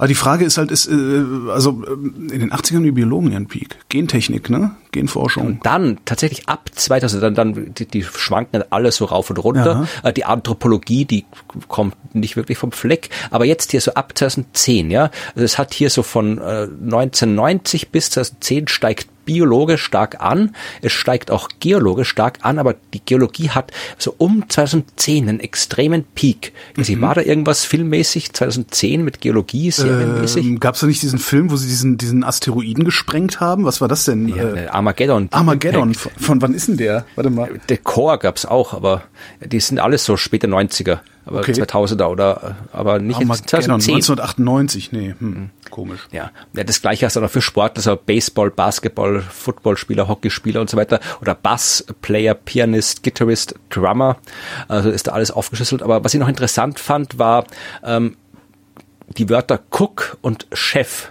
Ja. also Cook, äh, früher war, war eigentlich nur Cook und wenig Chef. Dann ist Cook ist so langsam gesunken, Chef ist langsam gestiegen und ab 2009 ungefähr schießt Chef nach oben wie nur was. Chef Stable. Ja. Ja, ja, das ist, das ist wahrscheinlich ist das der Anstieg des äh, der der Food-Pornografie im Ja. Fernsehen, ne? Ja. Ja, weil Cook ist halt der Typ, der in der in, in der in der Kantine das Schnitzel macht. Chef ist halt der äh, Küchenchef, der eine Truppe unter sich hat. Ja. Genau, und ein letztes noch. Äh, Geil. Es gibt hier noch eine Kategorie, also eine Grafik, Masseur und Masseuse. Und das kann ich mir überhaupt nicht erklären. Also äh, wieder 1950er bis das 90er, Masseuse bleibt halbwegs gleich. Also es Ja. geht so ab den 60ern langsam nach oben, die Masseuse, dann geht es in den 90er ein bisschen runter, dann geht es so langsam wieder rauf. Also die bleibt so auf ungefähr dem gleichen Niveau. Masseur steigt von 1950 bis 1968 nach oben wie eine Rakete, fällt dann vom Höchststand zu 68 bis äh, 1975 runter wieder genauso weit und ist dann auf dem gleichen Niveau wie die Masseuse und seit den 90ern unter Masseuse. Keiner, was war in Mitte der 60er los mit Masseuren? Alle hatten Rückenschmerzen, alle hatten Rückenschmerzen und wollten darum entsprechende Filme und Serien sehen. Ich habe keine Ahnung, aber du Ah, musst das irgendwas finde ich ja da qualitativ, ne, da eine qualitative Arbeit dazu zu sehen. Was ist genau gelaufen? Warum ist das gelaufen? Wie, Vielleicht wie sah das die, wie sah die jetzt- äh, äh, Presseberichterstattung auch in der Zeit aus? Worüber hat die Gesellschaft geredet, als solche Sachen im Fernsehen waren und so? Ja. Das ist extrem spannend vor. Die gucke ich mir nachher an nach der Sendung. Ja, vielleicht, ich, ich, wahrscheinlich, ich habe jetzt wirklich nicht geschaut, was da jetzt Super. in dieser Datenbank drin steht, ob die noch irgendwie einen Anhang haben, wo sie noch was drin geschrieben haben, aber das wäre halt schon eine, sehr, sehr viele, viele, ähm, oh, es gibt hier eine Datenbank, schau mal. Die kann man sich auch, nee, die ist nicht an diese, auf diesem Server, die Datenbank anscheinend. Gut, der Link ist kaputt zur Datenbank, Schade. aber der Link zur Forschungsarbeit, der ist online und da kann man wahrscheinlich auch noch genau schauen. Das ist total äh, super, da kann man auch, äh, das ist auch echt abendfüllend, einfach sich hinsetzen, ein Glas trinken und sich überlegen, was war denn da eigentlich los, finde ich super. Hm. Du kannst auf jeden Fall die Daten alle bei GitHub runterladen, sehe ich. Okay, das heißt, es bräuchte jemand, der das schön aufbereitet, so dass so Deppen wie ich das auch mit Clicky Bunti bedienen ja. können. Naja. Ja, also ein bisschen in den Shownotes äh, spielt damit, ist alles, äh, äh, ist alles äh, hier äh, in Plus One, ist alles Open Access, ja. könnt ihr alles zugreifen. Ich habe äh, zwei Nachrichten zum Thema Selbstvertrauen. Das sind dann auch die letzten Nachrichten, die ich heute zu präsentieren habe. Ähm, das eine ist, äh, ähm, und zwar haben ich habe es nicht notiert. Die Wissenschaft hat äh, Daten ausgewertet, also eine Meta-Studie gemacht, 130 Experimente, 10.000 Beteiligte und haben sich gefragt, ob die Körperhaltung die Selbstwahrnehmung und damit das Verhalten beeinflusst und ob es einen Zusammenhang mit dem Hormonspiegel dieser Menschen gibt. Und was sie gefunden haben, ist einen signifikanten Zusammenhang, also fünf Sigma, einen signifikanten Zusammenhang zwischen einer aufrechten Körperhaltung oder dem Power Posing, ja, also mhm. Superman stehen, ne, so Superman ja. und einer positiveren Selbstwahrnehmung. Hm? Das ist aber nicht neu. Das habe ich schon öfter gehört, dass dieses Power, diese, genau. sich so hinstellst, so Wonder Woman, Superman-mäßig, dass du dich dann besser fühlst. Genau. Und äh, was aber auch vermutet wurde, ist, dass sich das auch auf deinen Hormonspiegel auswirkt. Also dass du dich, dass du dir nicht nur einbildest, dass du besser bist, sondern dass du tatsächlich besser bist. Nein. Produktion von Hormonen ist nicht angekurbelt worden. Äh, schönes Zitat fand ich auch. Eine dominante Körperhaltung kann zum Beispiel dazu führen, dass man sich selbstbewusster fühlt. Und jetzt weiß ich auch, warum mein Nachbar sich so seltsam aufgeplustert hat, wie so ein Gockel, als er mir mal eine aufs Maul hauen wollte. Was aber irgendwie den gegenteiligen Effekt hatte, weil der ist 1,65 und ich bin 1,80 groß. Und ja, irgendwie, also er kam dann auch nicht bis zu mir, weil da sind dann andere dazwischen gegangen. Aber ich habe echt gedacht, hoffentlich kommt der nicht, sonst muss ich ihn wegzimmern. Das andere Experiment finde ich wesentlich schöner eigentlich. Und zwar ähm, hat das äh, Institut für Demografie der Uni Wien äh, mit der Hertie School in Berlin, was ich immer wieder einen sehr interessanten Universitätsnamen finde, Herties, Kaufhof, Kaufhof School of Governance. Kick School. Uni, oder? Kick School. genau. Ernstings Family Ernstings Lehrstuhl. Lehrstuhl. Berliner Hertie School. Die haben äh, sich Daten von 80.000 Europäern äh, und Europäerinnen angeguckt, äh, alle über 50 Jahre alt. Äh, die mussten ihre eigene Gesundheit schätzen in Sachen Erinnerungsfähigkeit und Mobilität. Und nachdem die das geschätzt haben, mussten die es zeigen. So, und was ich, ja, was ich eigentlich das Geilste fand, ist, also die haben zum Beispiel für ein Parameter, wenn du beim Aufstehen ah, gemacht hast, dann hast du halt einen negativen Marker gekriegt, dann hast das du dich halt über, dann, eben, aber dann hast du dich halt überschätzt gehabt. Das fand ich eine total schöne Sache. Das mache ich oft einfach nur so im Sitz. So, ich mache das seit, seit, seit Ende 30 mache ich das bei jedem Mal, wenn ich mich hinsetze. Ah, ja.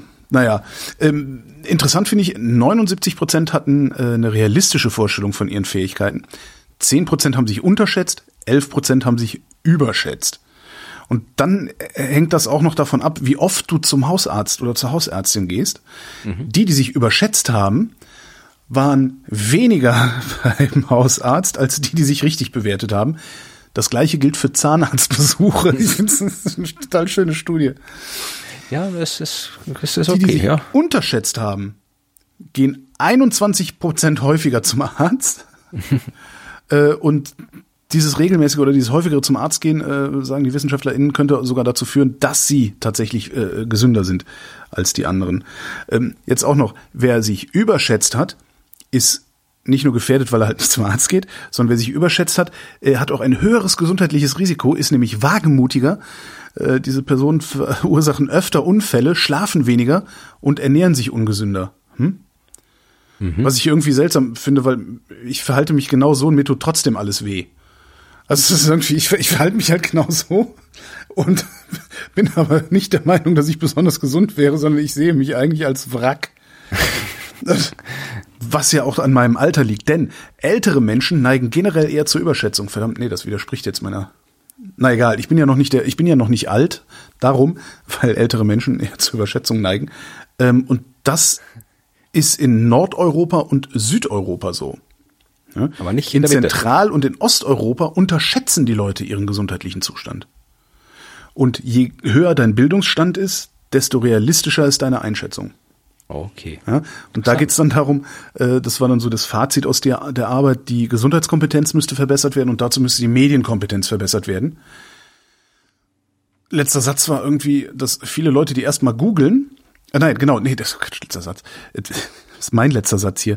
Äh, Sie haben dann, zitieren dann noch eine, eine Studie aus Deutschland, die rausgefunden hat, dass wer online, also wer seine Symptome googelt, sich gesünder fühlt, als er eigentlich ist. Was auch Das kann ich nicht bestätigen. ja, ich auch nicht. Also, weil ich das mache, muss ich zum Arzt. Ja. Ich mache das extra nicht. Ich google erst dann, wenn ich beim Arzt war, dann google ich das, was der Arzt mir gesagt hat, aber vorher aus Prinzip nicht. Echt? Nö, ich gucke Nee. ich guck schon mal so ein bisschen in die Symptome. Ich weiß ja auch im Prinzip, was ich habe. Ähm, also meine chronischen Krankheiten. Und ich gucke dann schon ein bisschen so in die Symptome und gucke so, kann das, kann das damit zusammenhängen, kann das nicht Ja, damit okay. zusammenhängen so. Aber Aber wenn ich einen Befund oder sowas habe, der, der wird oft so einfach so zugeschickt von dem Labor und dann äh, musst du mit dem Befund zum Arzt. Und bevor ich da jetzt anfange, da steht da Sachen drin, dann bevor ich da jetzt anfange rum zu googeln, äh, nee, ich gehe zum Arzt und der erklärt mir das und dann sagt er mir was und dann gucke ich, informiere ich mich dann bei Bedarf selbst weiter. Aber ich mache das Prinzip nicht, bevor ich nicht äh, mit meinem Hausarzt oder meiner Hausärztin oder Fachärztin, je nachdem, wer gerade dran ist, äh, gesprochen habe, äh, google ich, suche ich keine anderen Informationen. Danach schon, aber davor nicht. So, dann habe ich noch eine Geschichte Jo. und da würde mich auch dich, du als Medienexperte, da würde mich jetzt eine, ja, hm. ja, nein, äh, das würde mich interessieren, ich glaube, ich habe viel zu lange in den Medien gearbeitet, um noch als Experte durchgehen zu können, weil eigentlich muss man da ja nur so ein, zwei Projekte gemacht haben und schöne Visitenkarten. ja, nee, also was ich eigentlich nur von dir brauche, ist, also ich brauche jemanden, der viele deutsche Medien äh, konsumiert, das du ja tust. Äh, ja. Weil ich wissen will, ob diese Geschichte, die in Österreich in sehr, sehr vielen Medien aufgetaucht ist, auch in Deutschland aufgetaucht ist oder ob das den Leuten da eher egal war. Es geht um reflektierende Sandsäcke in der Wüste, um die Klimakrise abzuwenden. Zumindest habe ich eine Überschrift irgendwo gesehen, aber das kann durchaus auch im Standard gewesen sein. Genau, also, da steht's drinnen. Ja, aber äh, also ich habe es gesehen, aber auch nicht weiter verfolgt und ich habe es auch nur ein einziges Mal gesehen. Okay, weil dann ist es vermutlich dann äh, nicht so prominent in Deutschland unterwegs, was gut ist, ja, aber das ist eine sehr, sehr seltsame Geschichte. Also äh, das ist eine Story, die, wie gesagt, seit ein paar Tagen die Runde macht. Es geht um einen tschechisch-österreichischen Physiker, drum die Österreich-Connection. Und das sprechen wir jetzt alle zehnmal nach. Tschechisch, österreichisch. der tschechisch-österreichische Physiker Radko Pavlovic. Ja, so heißt er, kann man nichts machen. Aber ähm, um den geht's und äh, er hat folgende Idee. Und zwar möchte er äh, Sandsäcke in die Wüste legen, und zwar Sandsäcke, die aus einer reflektierenden Aluminiumfolie gemacht sind, damit diese äh, Sandsäcke, die mit der Folie beschichtet sind, nein, mit der beschichteten Folie bedeckt sind, das Sonnenlicht reflektieren, sodass weniger absorbiert werden kann Also und dadurch die Al- Temperatur erhöhen. Ganz genau. So heißt das, die Albedo wird erhöht. Das ist äh, auf äh, wissenschaftlich ist das eine, glaube ich, eine, eine GBAM, eine Ground-Based Albedo Modification. Ich weiß Ich nenne es in den Shownotes Sack-Albedo. Ja, ich weiß nicht, ob die wissenschaftlich GBAM sagt, aber ich sage halt GBAM. Das ist cool. Schibum, schibum, schibum. genau. Also äh, das ist die Idee und äh, das Ganze, man muss da irgendwie 40.000 Quadratkilometer damit bedecken, sagt er, damit du den Temperaturanstieg auf eineinhalb Grad begrenzen Moment, wie kannst. viel Quadratkilometer? 40.000. Der will 40.000 Quadratkilometer Aluminium in die Wüste legen. Ja, ist halb so groß wie Österreich und Könnte man ähm, nicht einfach das Aluminium nicht herstellen und dadurch ähnliche Effekte erzielen vielleicht? Weiß ich nicht. Also da ist, ich habe gesagt, das ist eine dubiose Geschichte ein bisschen. Also dubios weiß ich nicht, aber ähm, im Prinzip gibt es, es gibt jede Menge Forschung dazu. Ich äh, nochmal Werbung, ich lese ja auch den IPCC-Bericht und habe einen Podcast, wo ich das ganze Kapitel äh, Warte, heißt der, heißt der das Klima zufällig? Genau, und ähm, Nicholas Wörl spricht das Intro. Oh, ah. Hat tatsächlich mal wer behauptet. Ja, ist doch das, super. äh, das, das So, cool ist toll, Podcast, das- weil das- Nicholas Wörl das Intro spricht. Ja, weil ich das- Nicholas Wörl. Wer spricht denn das? Spre ich, ich spreche das, oder? Hab ich dir das? Ja, genau, genau. Und äh, da Vielleicht spreche ich ja auch, bin, vielleicht bin ich ja auch Nikolaus Wörl. Oh, in Wahrheit gefragt. bist du ja durch den der Triathlet und hast dann immer nur so ein Fettsuit an, wenn du dich irgendwo anderswo zeigst. Nee, das ist, äh, nee, nee, der, der, Typ, der Nikolaus Wörl in der Öffentlichkeit gibt, das ist jemand anderes. Ah. Das ist so ein bisschen wie damals bei Bonnie M, weißt du? She's So, crazy okay, ja. like a fool. Das war auch ich. Ah, okay. Na gut, das ist schön, dass wir das mal geklärt haben. Gut.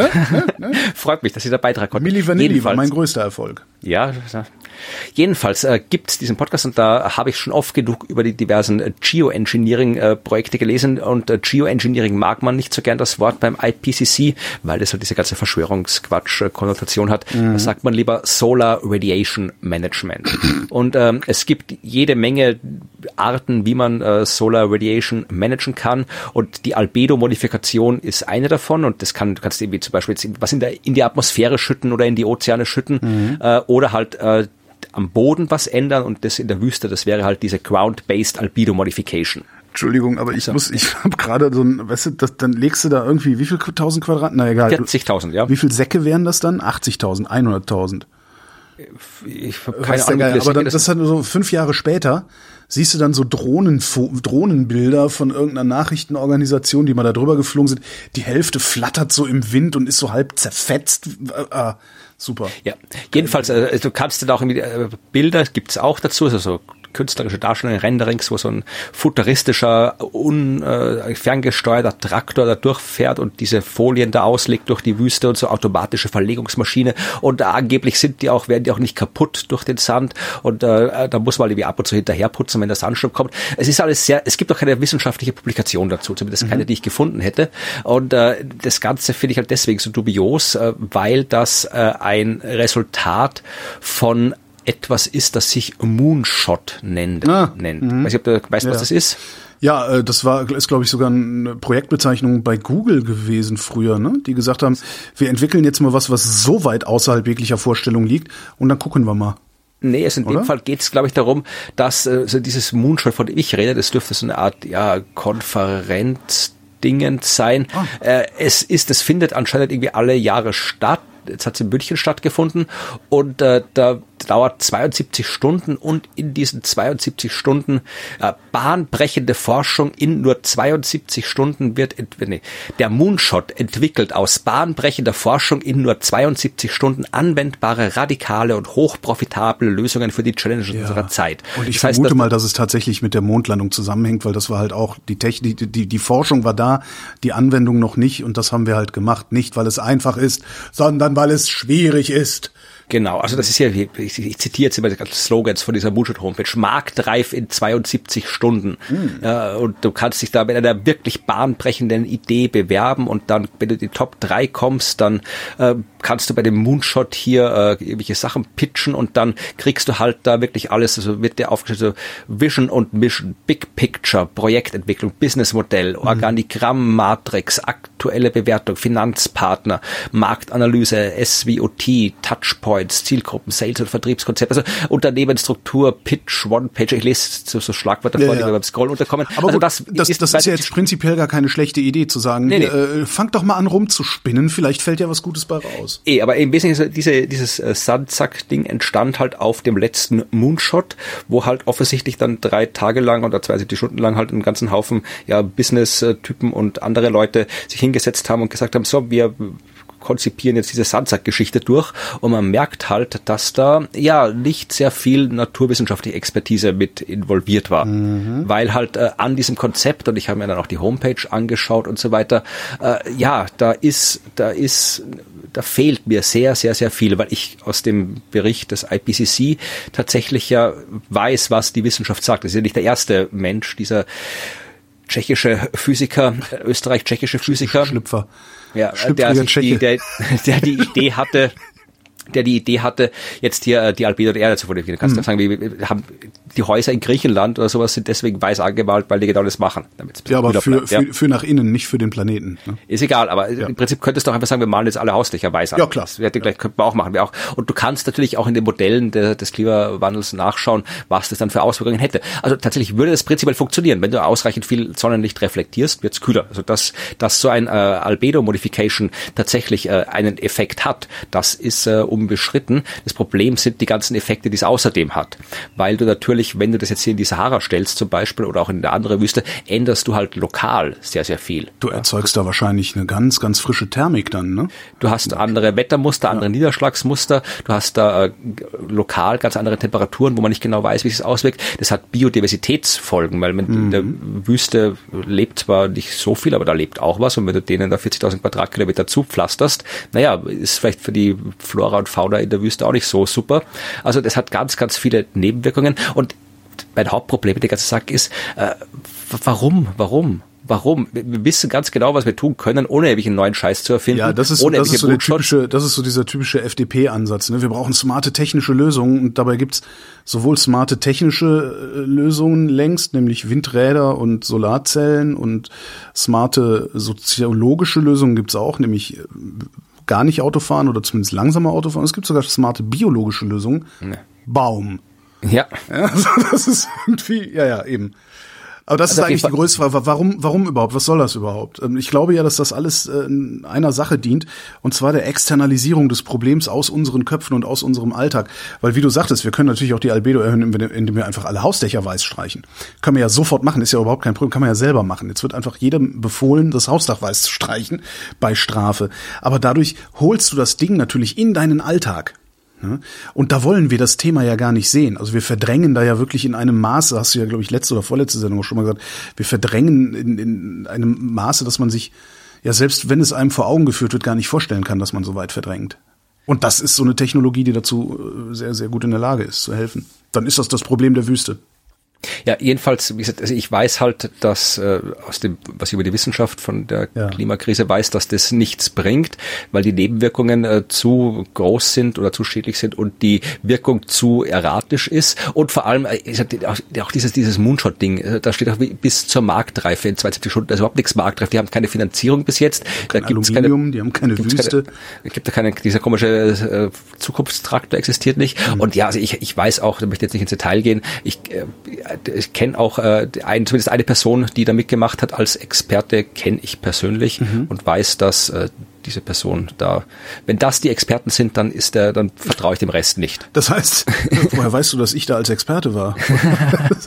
ähm, würde, also ist, ist, ist diese Idee nur deshalb so problematisch, weil sie sich auf einen vergleichsweise kleinen Fleck auf diesem Planeten konzentriert? Nein. Also, also würde das Problem gelöst werden dadurch, dass wir alle unsere Hausdächer weiß streichen, beziehungsweise so viele Hausdächer weltweit weiß streichen, bis ein bestimmter, eine bestimmte Albedo erreicht ist oder so? Das würde es noch schlimmer machen. Das Problem oh. ist halt, diese, diese Art von Albedo-Modification ist noch die, die am, äh, am, am besten unter Anführungszeichen ist. Denn okay. das Problem, was du bei allen diesen, äh, ich sage jetzt trotzdem Geoengineering-Methoden mhm. hast, äh, ist das sogenannte, das was, das was passiert, wenn du aufhörst damit. Das ist das Problem. Ja, ja weil wenn wir jetzt sagen, wir können ja auch irgendwie etwas in die Atmosphäre einbringen. Ja gut, da finde ich ja eine ganz, unangenehme Idee, weil das, das ist ja unkontrollierbar. Naja, nein, das kann man theoretisch schon kontrollieren. Also wir wissen, kann man ganz gut auch erforschen und weiß ja schon, was äh, passiert, wenn du eine gewisse Menge an Aerosolen, also Klump reinbringst in die Atmosphäre. Wissen wir auch von Vulkanausbrüchen und so weiter. Also da ja, gibt's okay. Daten. Das kann man auch gut berechnen, was passieren würde. Und das bleibt auch nicht ewig drin. Das äh, fällt dann irgendwann wieder aus. Also da kann man schon sehr gut berechnen. Wir müssen halt so und so viel Zeug äh, in der und der Zeit reinbringen. Dann hätte das diese und jene Auswirkungen auf die Temperatur. Das kann man ausrechnen. Okay. Das Problem ist, äh, wenn wir jetzt das machen, das wäre jetzt ein großer Aufwand, Aufwand, aber kein Aufwand, der nicht schaffbar wäre prinzipiell. Wenn wir das machen und dann sagen, okay, jetzt kühlen wir damit die Erde runter, dann können wir ja ansonsten weitermachen. Dann können wir die ganzen anderen, müssen wir jetzt nicht sofort irgendwie hier aus Öl und Gas aussteigen, müssen wir nicht sofort die ja. Mobilität umstellen. Geht's halt. Können wir so weitermachen. Das Problem ist, dann steigt halt trotzdem die CO2-Konzentration an und die Treibhausgaskonzentration an. Und äh, wenn ich dann aus irgendeinem Grund aufhöre, irgendwie jeden Tag die zehn Flugzeuge starten zu lassen, die wir hier die Aerosole einbringen, ja. weil ich äh, mir denke, das, das äh, ja, jetzt will ich nicht mehr oder die Flugzeuge gehen nicht mehr oder es kommt eine Revolution oder was auch immer, mhm. ja, äh, dann habe ich ein großes Problem, weil dann äh, steigt die Temperatur schlagartig sehr viel schneller, sehr viel weiter an, als sie vorher angestiegen wäre. Das ist also so ein Rebound-Effekt und den hast du bei so gut wie allen äh, Geoengineering-Techniken. Das, äh, du hast ihn nicht bei dieser Art von äh, Albedo-Modifikation, die wir gerade besprochen haben, weil die eben so lokal ist und weil das so ein kleiner Bereich ist. Das heißt, da kann man das dann schnell wegräumen.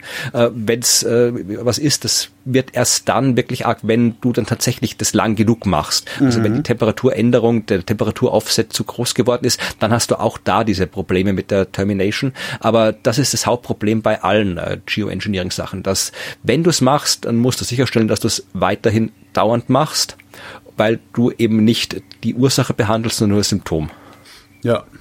Und du hast Unmengen an Nebenwirkungen noch mit dabei. Ja, da, davon mal ganz ab. Also die, du meinst jetzt die ökologischen Nebenwirkungen? Ja, alle. Also so, ich meine, das ist das. Du hast auch ökonomische Nebenwirkungen. Du hast auf einmal hast du in der Wüste 40.000 Quadratkilometer anschlagsrelevantes Ziel. Ja, es ist das. Ach, ja. Wir, wir könnten. Es, es wäre eigentlich alles so einfach. Ja, naja. Ja, aber ja. das wollte ich nur sagen, also falls das in Deutschland auch ein Thema gewesen wäre, hätte ich können wir drüber reden, aber wenn es eh kein Thema ist, dann. Nee, ist, ist bei mir nicht angekommen, aber jetzt haben wir ja trotzdem drüber geredet. Ja, ja wenn es auftaucht, dann weißt du jetzt Bescheid. Genau. So, dann habe ich keine Wissenschaft mehr, aber noch eine Ankündigung. Reklame! Reklame. Eigentlich äh, äh, mehrere Reklamen. Also eine ist Podcast relevant, die andere ist ja für mich relevant. Ähm, für, mich, für mich relevant ist, dass ich endlich wieder nach Deutschland fahren werde, um dort Vorträge zu halten. Mhm. Das habe ich schon lange nicht mehr gemacht. Vorträge? Ja, wegen Pandemie, also Vorträge. Wenn ich Vortrag sage, dann, das ist halt so, ich erzähle was, äh, eine Geschichte des Universums in 100 Sternen. Das heißt, da erzähle ich ein bisschen was, mache ein paar Experimente. Okay. Es gibt danach eine kosmische Waffel und ähm, erzähle so ein bisschen vor mich hin über mhm. Universum und allem drum und dran. Und das mache ich jetzt demnächst dreimal in Deutschland, nämlich am 17. Juni in Langenfeld, am 18. Juni in Nebra, in der Aachen Nebra und am 21. Juni in Jena. Und äh, besonders. Langenfeld zur Arche rüber ist aber auch ein ziemlicher, ziemlicher Reise. Ja, ich, ich werde viel Zug fahren. Also ich fahre zuerst irgendwie zehn Stunden von äh, hier von Wien nach äh, Langenfeld und dann nochmal zehn Stunden so von Langenfeld nach Nebra ungefähr. Mhm.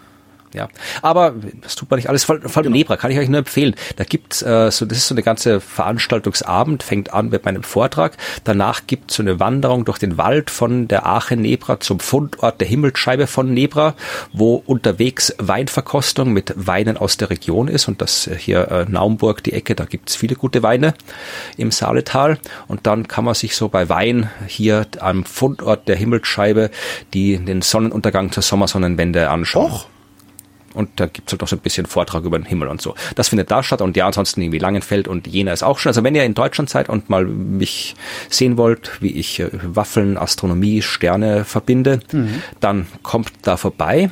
Und äh, wenn ihr in Österreich seid, dann weise ich nochmal hin auf die Verleihung des äh, Oberhummer Awards für Wissenschaftskommunikation, mhm. der nachgeholt wird zweimal, nämlich die Preisverleihung 2020 an Mighty Nguyen Kim und die Preisverleihung 2021 an das gesamte Team des äh, Corona-Info-Update. Wie heißt ah. die offiziell? Corona-Update? Corona-Virus-Update. Corona-Virus-Update. Podcast, ja. Also die kommen da alle.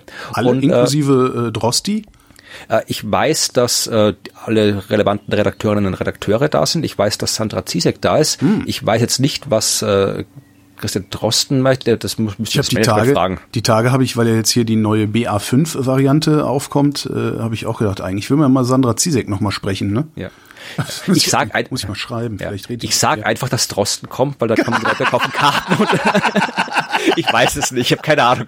Also wieder jetzt irgendwie alle, wer da, es kommt auch bei bei Mai kommt auch nicht nur sie, sondern sie bringt auch noch Leute von ihrem äh, Team mit. Ja. Also ich weiß jetzt nicht, wer da tatsächlich alle aufschlagen wird eben bei der Verleihung, aber Drosten es wird lustig werden. kommt auch, finde ich super. ähm, und wenn ihr das nicht schafft, am 11. Juni ist das, äh, ich glaube, es gibt noch Karten, wenn ihr das nicht schafft, äh, es wird ein Treffen für Freunde und Freundinnen der Podcasts geben. Nicht das Ö3 Podcast Festival, das war schon, sondern es wird am 24. Juni mhm. des Jahres 2002. Äh, erstens um 7 Uhr morgens Folge Nummer 500 meines Sternengeschichten Podcasts erscheinen. Okay. Juni. Äh, genau, 24. 24. Genau. Mhm. Und ähm, es wird dann entsprechend, um das zu feiern, am Abend in Wien ein, ja, ich, was wird stattfinden? Event ist zu viel gesagt. Es wird ein, es wird etwas stattfinden. Also äh, was stattfinden ist, wird, ist, dass äh, wir und wir sind momentan ich und Ruth, weil mhm. nämlich auch der Podcast Das Universum äh, seinen zweiten Geburtstag feiert, ich glaube einen Tag davor. Deswegen werden wir äh, auf der Arena Wiese im Wiener Prater sein. Ja, also der Wiener Prater ist ein sehr, sehr großes äh, Grüngebiet, großer mhm. Wald, Park, Wiese. Und auf der Arena-Wiese werden wir gegen 17 Uhr uns einfinden und dort halt, keine Ahnung, rumsitzen, Bier trinken und freuen uns auf alle, die auch kommen und was zum Trinken und zum Essen mitbringen. Das ist schön dort auf der Arena-Wiese. Da kann man auch mit der Straßenbahnlinie 1 quasi direkt hinfahren. Äh, es gibt ein Klo dort. Es gibt auch ein äh, Lokal dort, wo man hingehen kann, wenn man was äh, essen kaufen möchte oder wenn man was zu trinken kaufen möchte oder wenn man irgendwo sitzen möchte. Wenn es regnet, man kann dort Fußball spielen. Ich glaube, der, der Quidditch-Verein Wien trainiert dort, wenn man das gerne anschauen möchte. Also, ja, also haben die fliegende halt, Besen, dann komme ich auch. ja, ich hätte gern irgendwie ein größeres Event organisiert, aber das hat aus persönlichen oder zeitlichen Gründen mhm. nicht geklappt in diesem Jahr. Deswegen wird es ähm, nur äh, ein Treffen geben für alle, die gerne kommen möchten. Am Freitagabend, habe ich richtig verstanden. Genau. Hm. Und wenn es irgendwie, äh, wenn vielleicht bringt Ruth ihr Planetarium mit, wenn wir es schaffen, da aber irgendwie Strom hinzulegen weil am Samstag nicht 500 Folgen Steinegeschichten ist, sondern am Freitag. Tja. Dann halt nicht. Sonst hätte ich vielleicht, ich, ich habe gerade noch mal geguckt, ob ich es vielleicht schaffen könnte, runterzufahren, aber das schaffe ich nicht. Freitag schaffe ich nicht. Tja. Müssen wir durchfeiern bis Samstag. Ich glaube, Samstag ist irgendwie, da ist irgendwie, da trifft sich, da kannst du auch hinfahren. Ich glaube, da trifft sich irgendwie methodisch inkorrekt, die methodisch inkorrekt Fahrradgruppe trifft sich Samstag im Schweizer Haus, weil sie mit dem Fahrrad von Passau nach Wien fahren. Auch nicht schlecht. Aber dann müsste ich Fahrrad mitnehmen und das ist alles. Also hör, höre auf. ja. Ja, also wie gesagt, ich wollte es ankündigen, wenn ihr vorbeikommen wollt, dann kommt gerne vorbei. Ihr müsst doch, ihr könnt auch kommen, wenn ihr nur hier diesen Friend-Podcast hört und das andere nicht, dann schaue ich euch zwar böse an, aber ihr könnt trotzdem kommen. Ja, ihr könnt ja mal kurz reinhören vorher mhm. und dann äh, sagen, ach, das, also, du machst das auch mit dem äh, Nicolas Wörl. Ja, ja. okay. Ja, also kommt vorbei, wir würden uns freuen und äh, es wird so oder so, ansonsten sitze ich in Ruhe allein da, trinken Bier, ist auch okay. Und wir freuen uns über die Aufmerksamkeit. Vielen Dank, Florian Freistetter. Vielen Dank, Hörerschaft. Vielen Dank, Holger Klein.